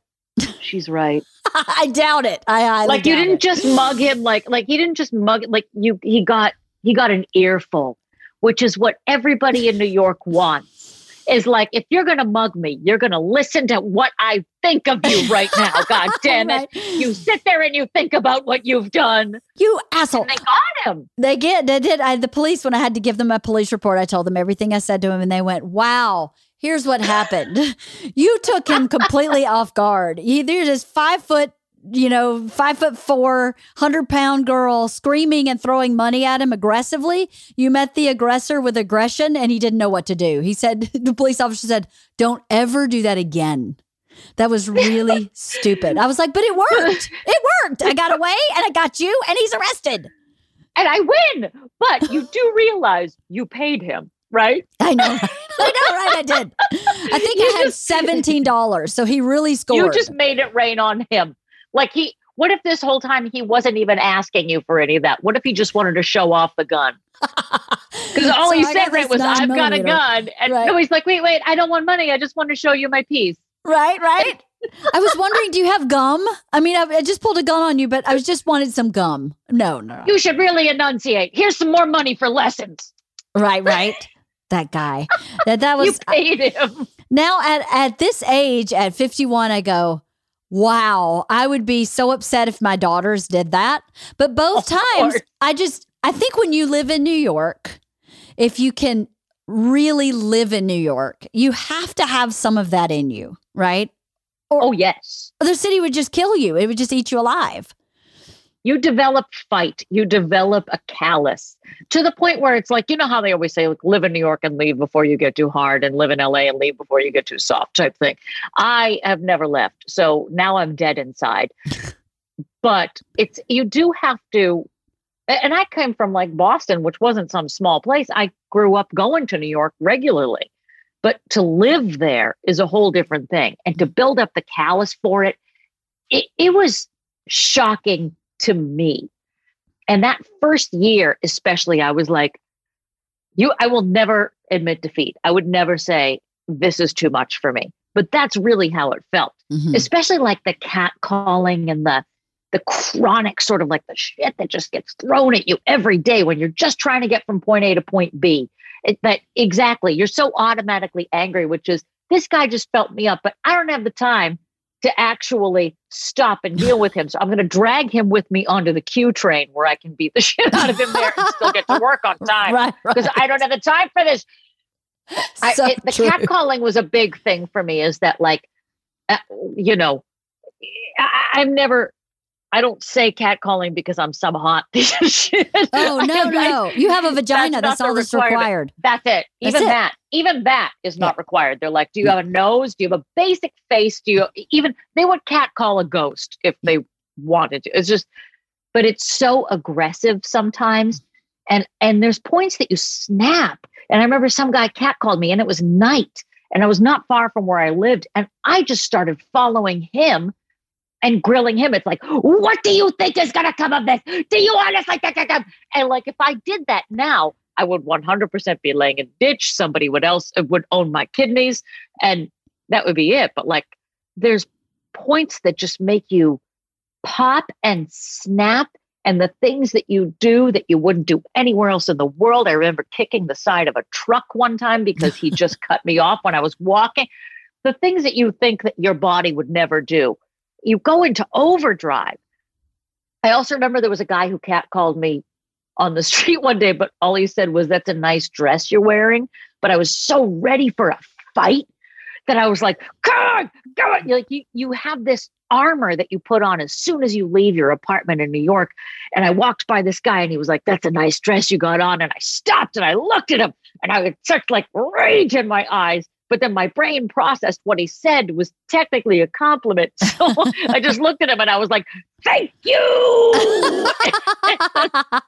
That's so funny. I said, Thank you. But I was like, I'm going to, you're a, that was a very nice thing you said, but I'm not going to let you think that it was okay. So thank yeah, like that was cat call adjacent. Cat call adjacent. It was almost just close almost. enough. You are you're lucky what you said wasn't dirty, Mister. But uh, it is a very good dress. Yes, it is. Thank you very much. Thank you. I'm moving on. It's amazing the stuff that that you get pushed to do every day in New York, and I, I don't know why I'm still here. It's tiring. It is tiring. You know, at a certain point, I um I went there actually to study acting. And then while I was acting, I discovered I liked writing much better. So yeah. when I moved to LA, I moved still as an actor, but very shortly after I moved here, I just stopped acting entirely and just focused on writing. But when I was in New York, I kept, I was not happy. I kept going, you should be happy where you live. And part yeah. of, of, living here, I loved the city. I actually had a second floor walk up. I was happy with my apartment. I loved my neighborhood. I had no complaints with any of that stuff. I just didn't find my people. And I was there for four years. And I was like, if I haven't found Oof. them by now, I'm not going to find them. So it's, it's going to be super unlikely. So let's give LA a shot.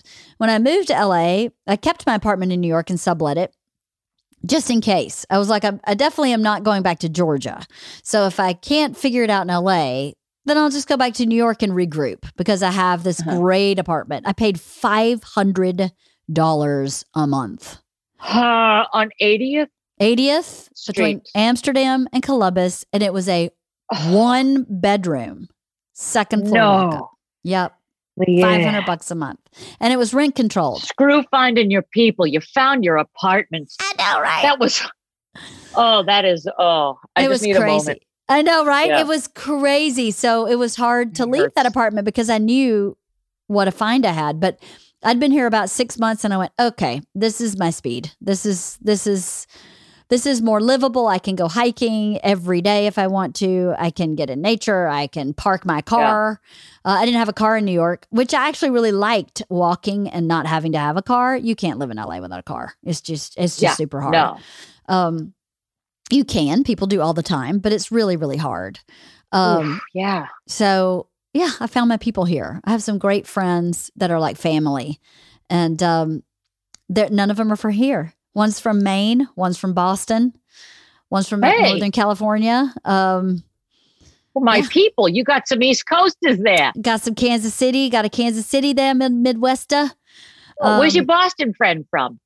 Uh is my my friend Sandy who's who's uh god I don't know Boston well enough. She grew up um she's Chinese. So she grew up I think somewhere around the Chinese community in Boston. Um fascinating. Uh whenever I meet Boston people, Boston will always it's always going to be home mm-hmm. to me and it was before we found this house. This is the only place I've ever come into where I was like this is home and I've never had that feeling anywhere else. Well, at London for a little bit. I was mm. in London for a while. Mm. I could live in London again in a heartbeat. Mm. London's that, great. That, oh, that's my vibe yeah, too. London's great. London's really great. I like London yeah. a lot. Where do you live? Do you mind if I ask? I'm in West Orange, New Jersey. Ah. I did not think I am not a fan of the state of New Jersey. It doesn't have personality. They they it's not my state. And I was like, we we lived in a place before this, and I was like, this is this just blows. This is again, it was like you don't find. I wasn't finding that comfort zone. Right. And even though I've lived in every single borough in New York for various places, there was never a place in New York that I was like, I'd go home and be like, ah, this is home and this is the place where you relax. I mean, the first apartment I had in New York was in Spanish Harlem. It was a fifth floor walk up, mm. which was after a long, hard day. Going up these stairs was rough. Yeah. And this is before Spanish Harlem was like, oh, you know, somebody put a Whole Foods in there and then, you know, whatever. Mm-hmm. And they would film porn on the second floor. I don't know why porn is a theme in my life for such a non naked person.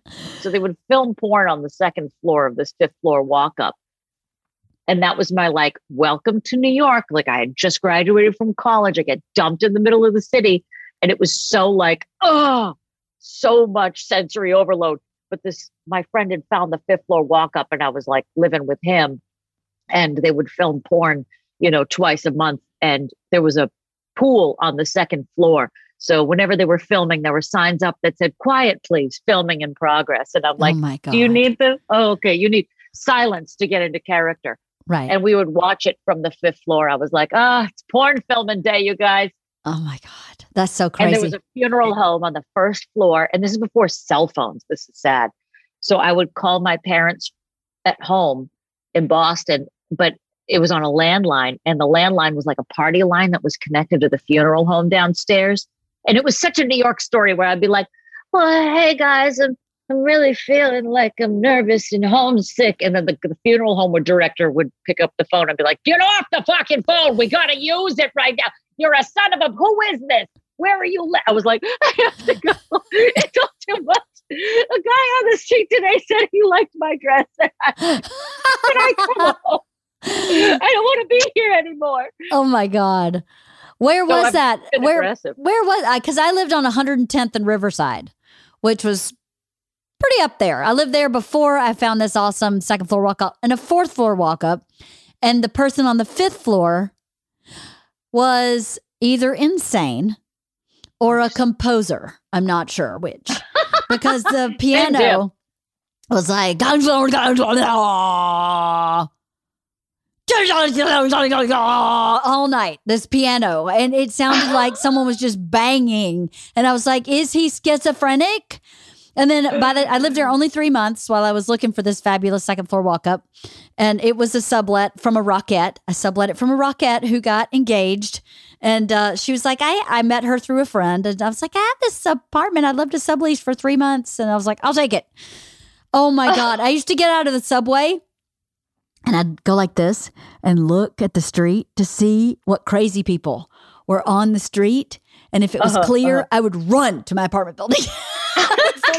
shoo, shoo, shoo, shoo, shoo, run because I was so scared. That part of town, it was 1993. It was so yeah, yeah. scary up there. Um, and that's right around Columbia, right? 110th, I uh, think, is right around Columbia. And Riverside, yeah. Yeah, that's where. Oh my God. But yeah, I would lay there at night going, I think this person is actually insane. But by the time I left three months later, there was a little bit of a tune.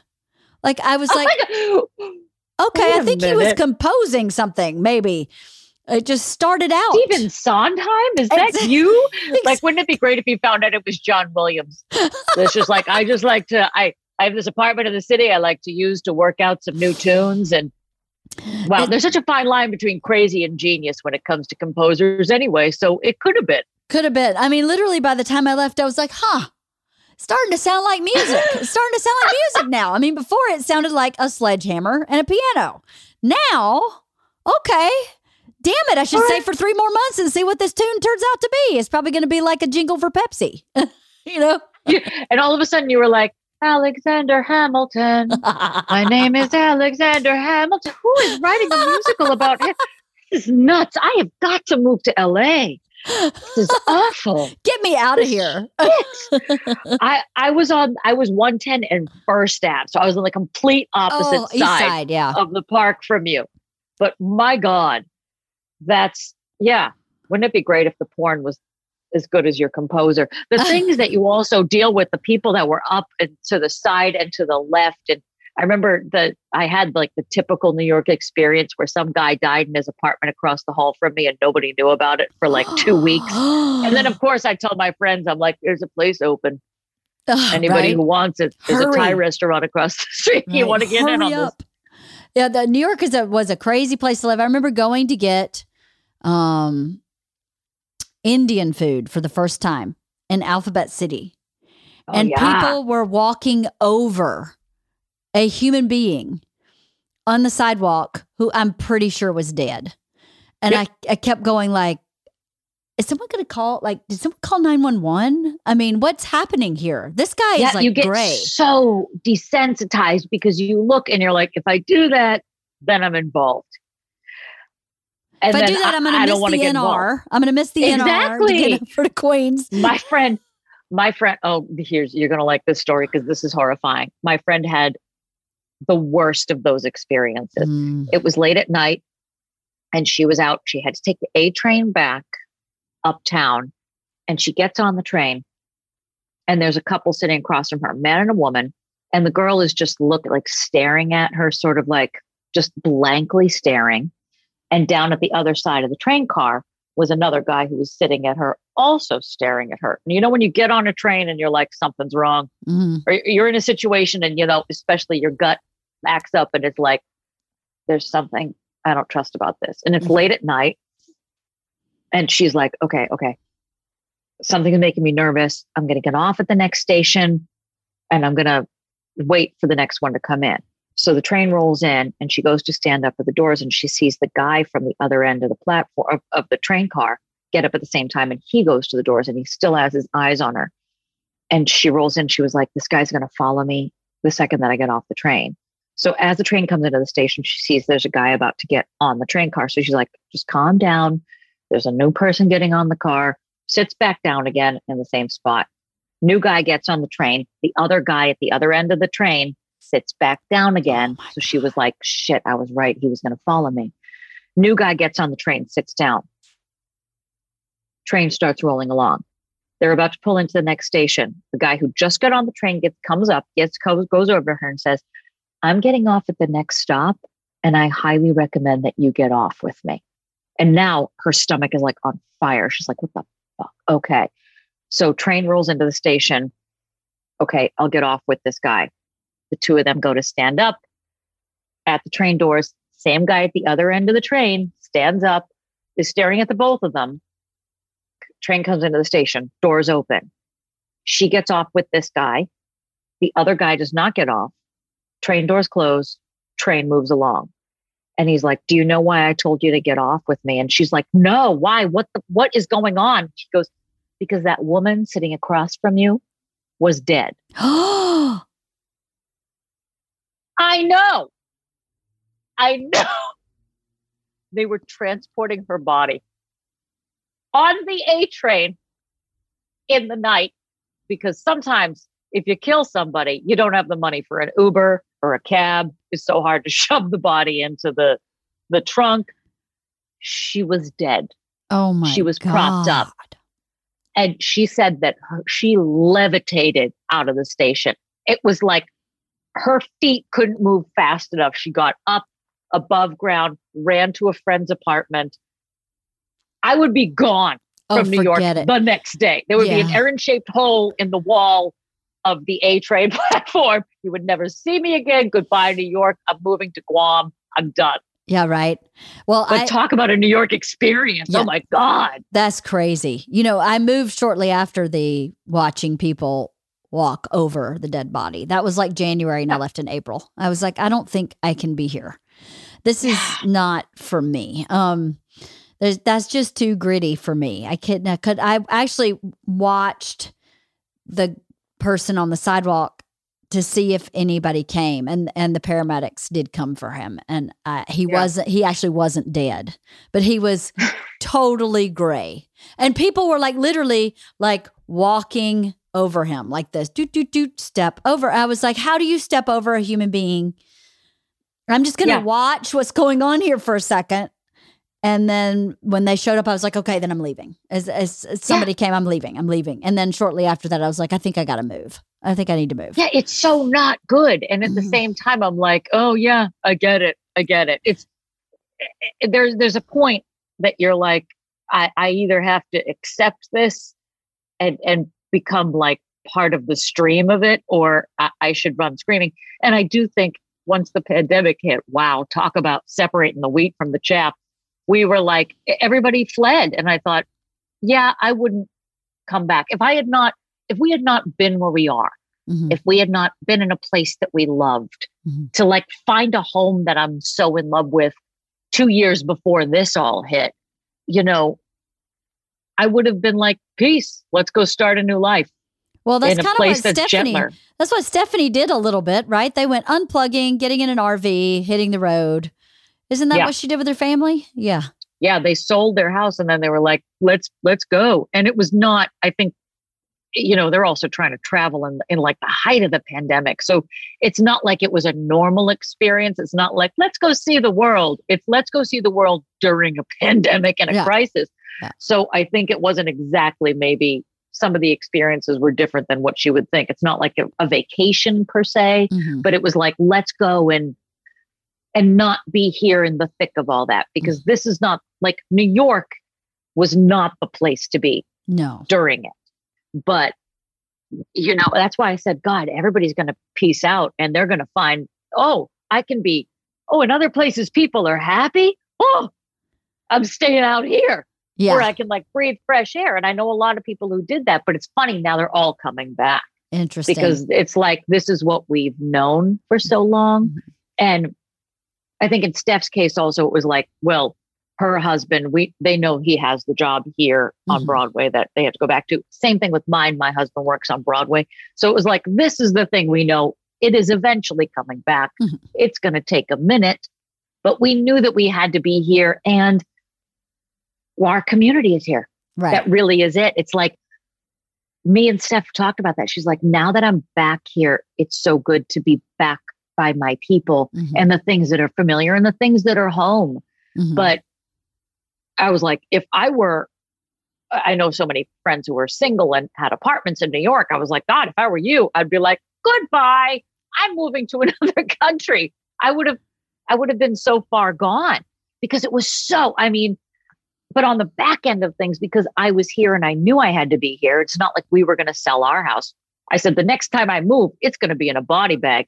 I can't go through another move again. You know, it's so yeah, yeah. It's traumatizing. Awful. It's awful. It's Moving awful. sucks. Moving's terrible. Moving's it's terrible. So, and it took the life out of us because we moved like we were refugees. Like we just ran, like we were throwing stuff in garbage bags on those last couple days. You know, when you're like, you start out so organized and everything has bubble wrap and boxes.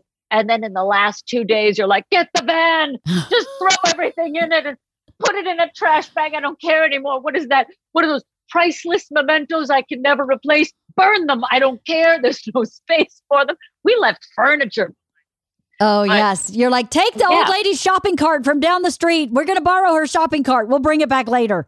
I know. Well, and even that, I'll burn that when I'm done too. I don't just care. get me out of here. I know the last bits yeah. and pieces are the worst.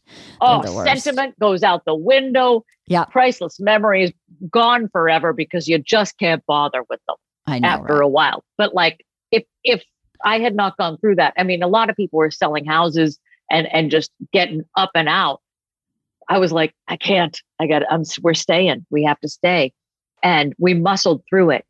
And it was so creepy to see what New York looks like in the height of the pandemic, and when all of like the riots and stuff were going on, mm. and the the shops that were boarded up. Mm. And again, it's like on the, on the one hand, you're like, this is horrifying. But on the other hand, like the, the cultural anthropologist in me is like, this is something you never thought you would see in your life and you will never see again. So like open your eyes wide and take a lot of snapshots because we uh, we had to go into like I was going into New York to do shows still in the park, but this was in the height of everything that was going on and all of the stores on 5th Avenue boarded up. Streets completely empty you know, nobody around, nothing. It was so wild just to like sit in it mm-hmm. and be like, this is really weird. And I mean, heartbreaking because there's things that you see that you're like, but that's my restaurant that I would go to all the time and that's gone now. And these bars that we would hang out with, are those going to ever come back? It mm. was, I mean, it's still right now, rocky, Mhm. dicey. Mhm. But it's interesting also now that we can be back inside Mhm. to do comedy shows here and to see there's no lack of people wanting to come out. No. You There's know, no lack of people. You know, the thing is now, I was talking to my friends about this. There's two sides of the coin, I think. There are people who are still really panicked and afraid of where we are, that all these people aren't vaccinated, that people are getting sick even though they are vaccinated.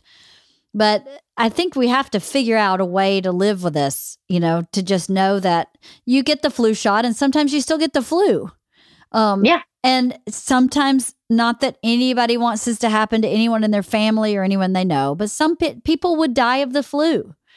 And Mhm, we mhm. don't want that ever. We don't want anybody to die from any disease, but we didn't stop living because of the flu. exactly. So we have to Yeah. kind of say this is a mitigated risk. Everybody get vaccinated, not because we're turning into zombies or they've now got a microchip in our body. I think that would have probably happened in the flu shot.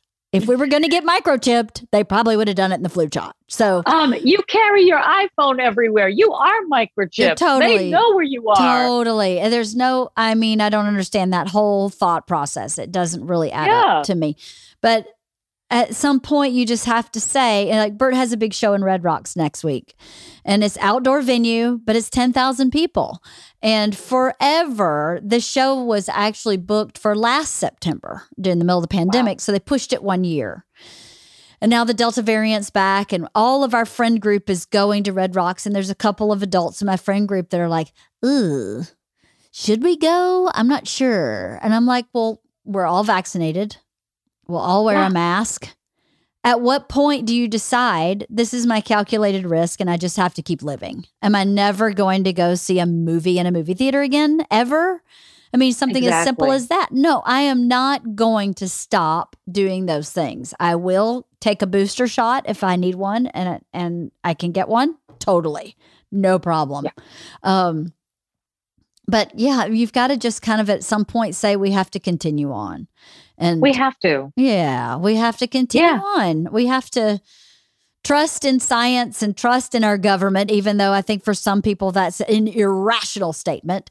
I don't think it's Uh-huh. an irrational statement. I think that there's corruption everywhere, but I don't think that there's any kind of conspiracy. I don't think the government created the pandemic.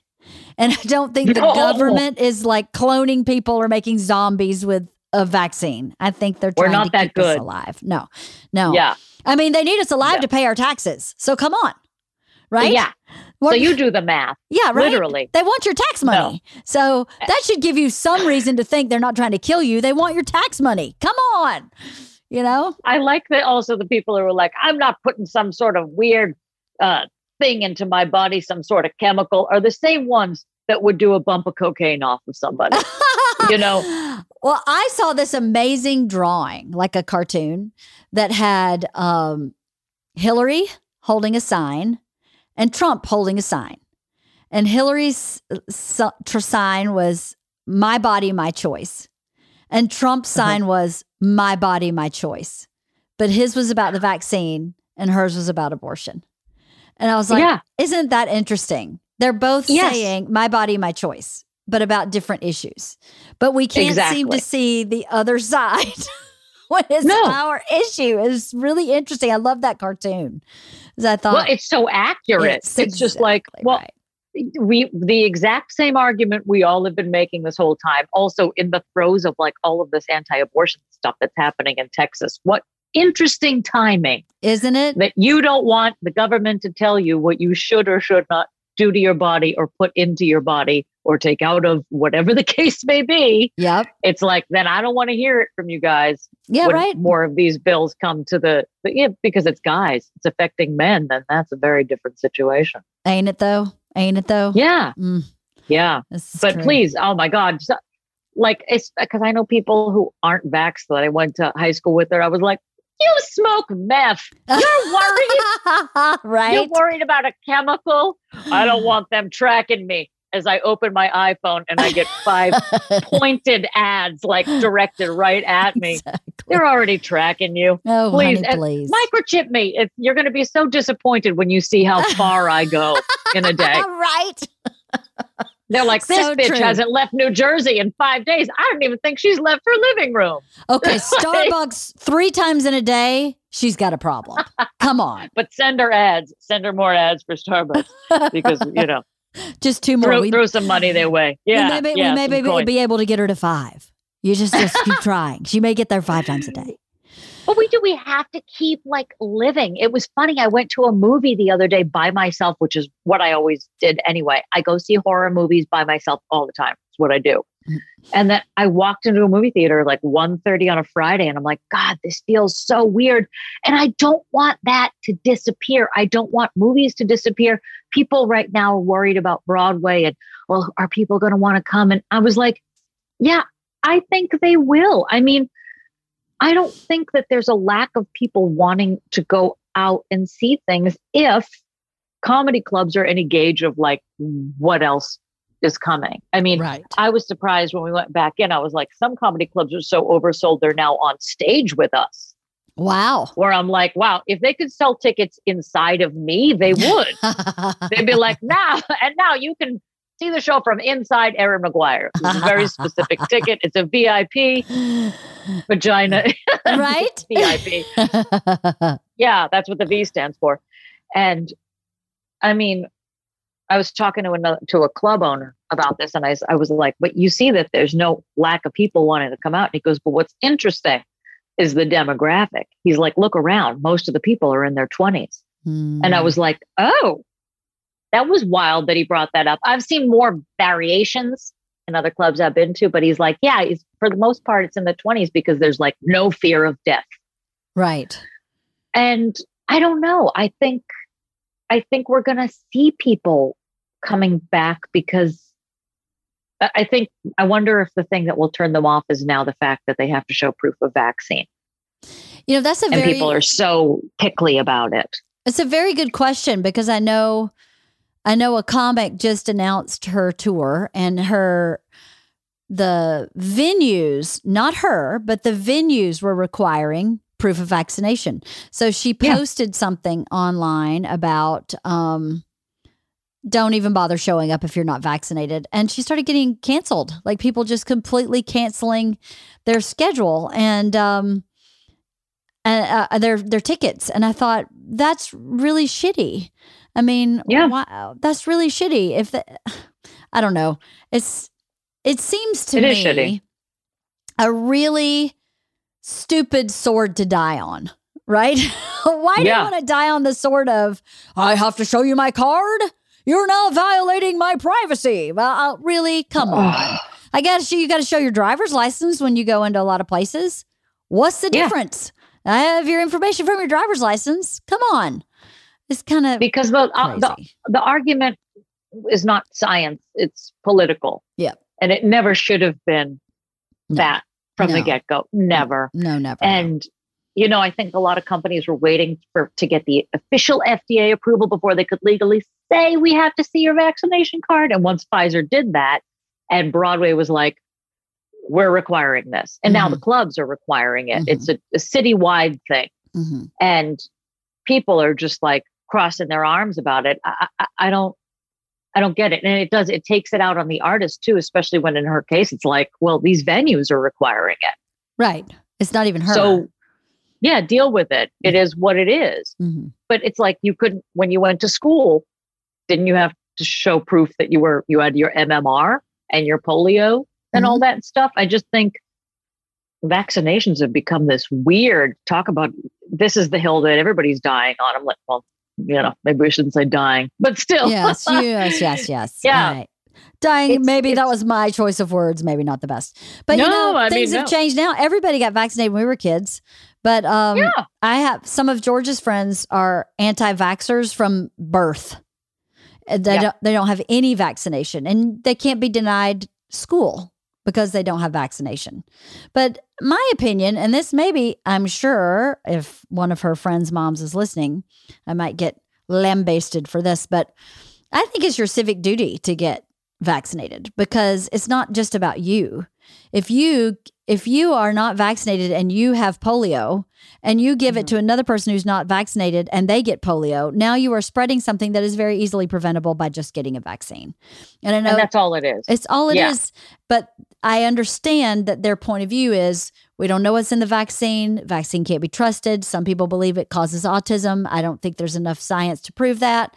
Um, no. But so we live in such a civil liberties country where you can't really address that without addressing. And again, it's not about it's it. We live in a me country too, which mm-hmm. is like you know you need to do this for the good of all, and it's like, well, the hell with you. I'm right. gonna. It's about me, yeah, and what I think and what I want to do, and about me and my people, and it's people dig their heels in, and it's like, well, that's why measles came roaring back for mm-hmm. a minute. It did. Yeah. You know? exactly why. It's because people weren't vaccinating. It's a super simple solution. But I don't know. People have a different uh, civic mindedness doesn't exist the way it used to anyway. Just to be very civic minded and say what's the best thing. Like when Bert when Bert lost his job and he was like, "Wait, now all the people on my tour bus are not working and all the people in all these venues are not working." That's a very civic minded, community minded person. And I just yeah. don't think that exists so much anymore. We're not so civic minded, you know? And that's really a shame because we all have to live together. So, like it or I not, know. you got to live with other people, especially in New York or LA or big cities. Um, but it's also like you then be left out in the rain. It's like if then okay, fine. If you're not going to help out the greater good, then you won't have access to all of these things. Right. it's like you won't be able to go to your restaurant or you won't be able to go to a show or whatever. And it's like, I think ultimately the people who cross their arms and dig their heels in are going to realize what they're missing out on. Right. They're shooting themselves I would in the hope. foot. Yeah. They're shooting themselves yeah. in the foot. They're saying, I'm choosing not to be part of this community, I guess, in some yeah. ways. And yes. look, nobody is more scared of weird drugs than me. And that's just because I'm built like a chihuahua. and things hit me weirder and harder than the average bean. Thank you, low blood pressure. But like, it, you know, it's why I've never like been a casual drug user. It's ask Steph. Like I had half an edible once, and like she found me wearing a sombrero and terrified underneath a table. I don't my body doesn't process drugs well. So I was like, and of course, I'm like first in line to get the vaccine though, because do it. Let's do it. Yeah. And I always thought I was like, oh God, I'm going to be that person that gets the vaccine. And it's like, she got the vaccine and now she can only talk when she runs backwards on a treadmill. you know? Yep. And arms I thought I'd be that. yeah. That's so funny. But still, first in line. Yeah, totally. Give me the boosters. Give me all of it, and I'll shoot me, baby. Right here, shoot me up. Right well, here. And well, yes, we, it did wallop me. Oh, it did me too, man. I slept. I had it gave me narcolepsy. I would be like this, and then I oh, felt totally. I fell asleep five times the day I got vaccinated. Five times, sound asleep. Had no idea awesome. I was asleep. Uh, my friend who I went with, we we uh, we went together and got vaccinated. She got really sick, like fever and all the symptoms.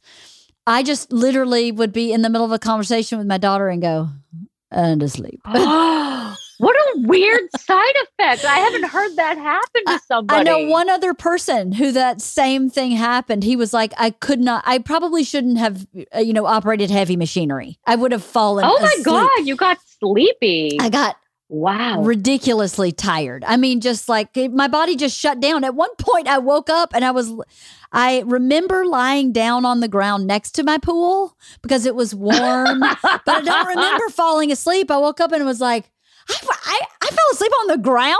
I was so tired. just laying on the Bert ground. wakes you up. It's like, LeeAnn, it's Tuesday. Right. You've been here for three days. exactly. Exactly. Exactly. I was going to get a stretcher. My God.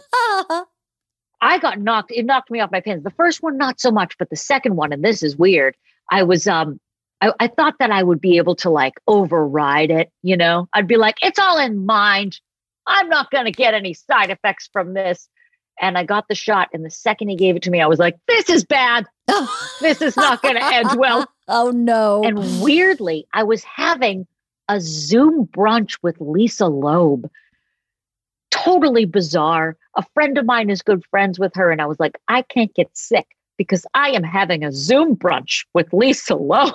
Oh It was the God. weirdest thing. And I did. And I had a great time with her, totally healthy. Had to drive to Boston that night because I was singing in a funeral the next day. But I was like, no option. No, I had to get my shot that day, had to be okay.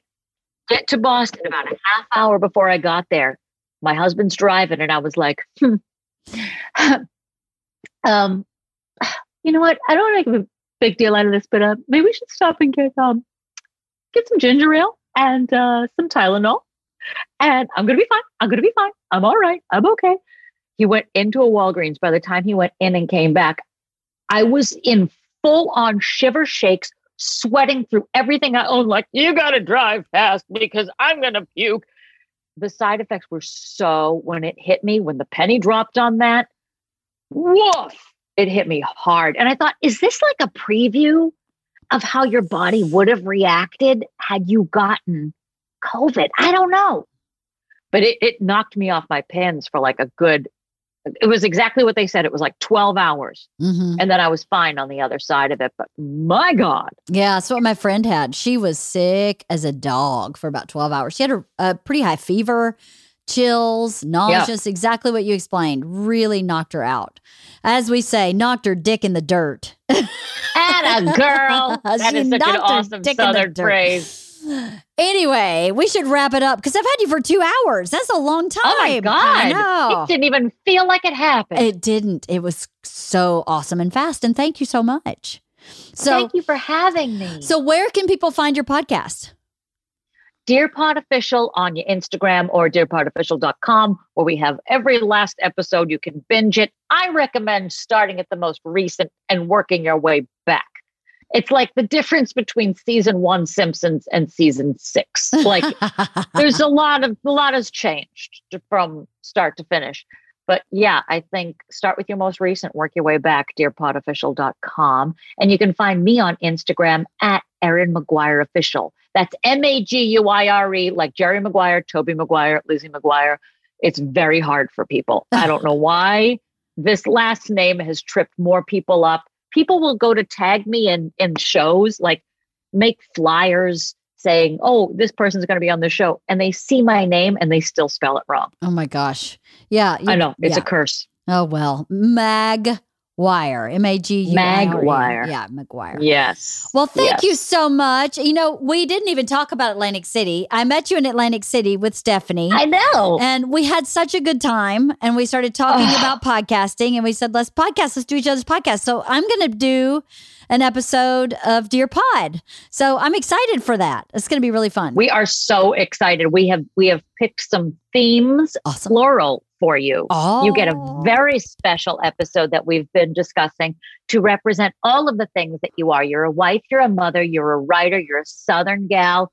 So all of the themes will be incorporated in your episode Oh my Dear Pod. gosh. So I'm people so have to hear that. i'm so excited We're very excited. Patrick's excited to meet you and chat with you. We're going to have a blast and we're going to make you laugh. That's that's basically our only goal in life. well that's easy enough you made me laugh a ton in, in atlantic city so it'll Oh, be really fun you. i can't wait thank you Erin for today thank you so much it was really nice to see you again and to talk to you thank I you so much tell stephanie hi in a non-Atlantic city setting. I know it's a grand old time. I will definitely send your love to her. Yes, we. I'm. I'm going to see if she wants to podcast when we're close to the machine coming out because I think it would be an awesome podcast for me to talk to the woman who plays me in the movie. But I, Absolutely. I think it would be cool to see her ins and outs of that role and what she thought about it. And you know, she she and I hit it off very quickly and very easily in Serbia. So it'll be fun to. Kinda, She thinks the world of you. Oh, I mean, she was singing your praises before I ever even had the chance to meet you. And it was so cool to be able to hang with you and Bert in Atlantic City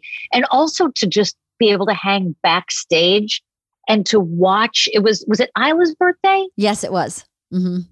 It was so cool to see you with your daughters. Aw. And I mean, the love between all of y'all and your family is so palpable. But it was like, you know, we were there in between the shows. We had dinner with you guys, and then you guys got a cake for her and sang happy birthday. And you were just so in love with your girls Mm.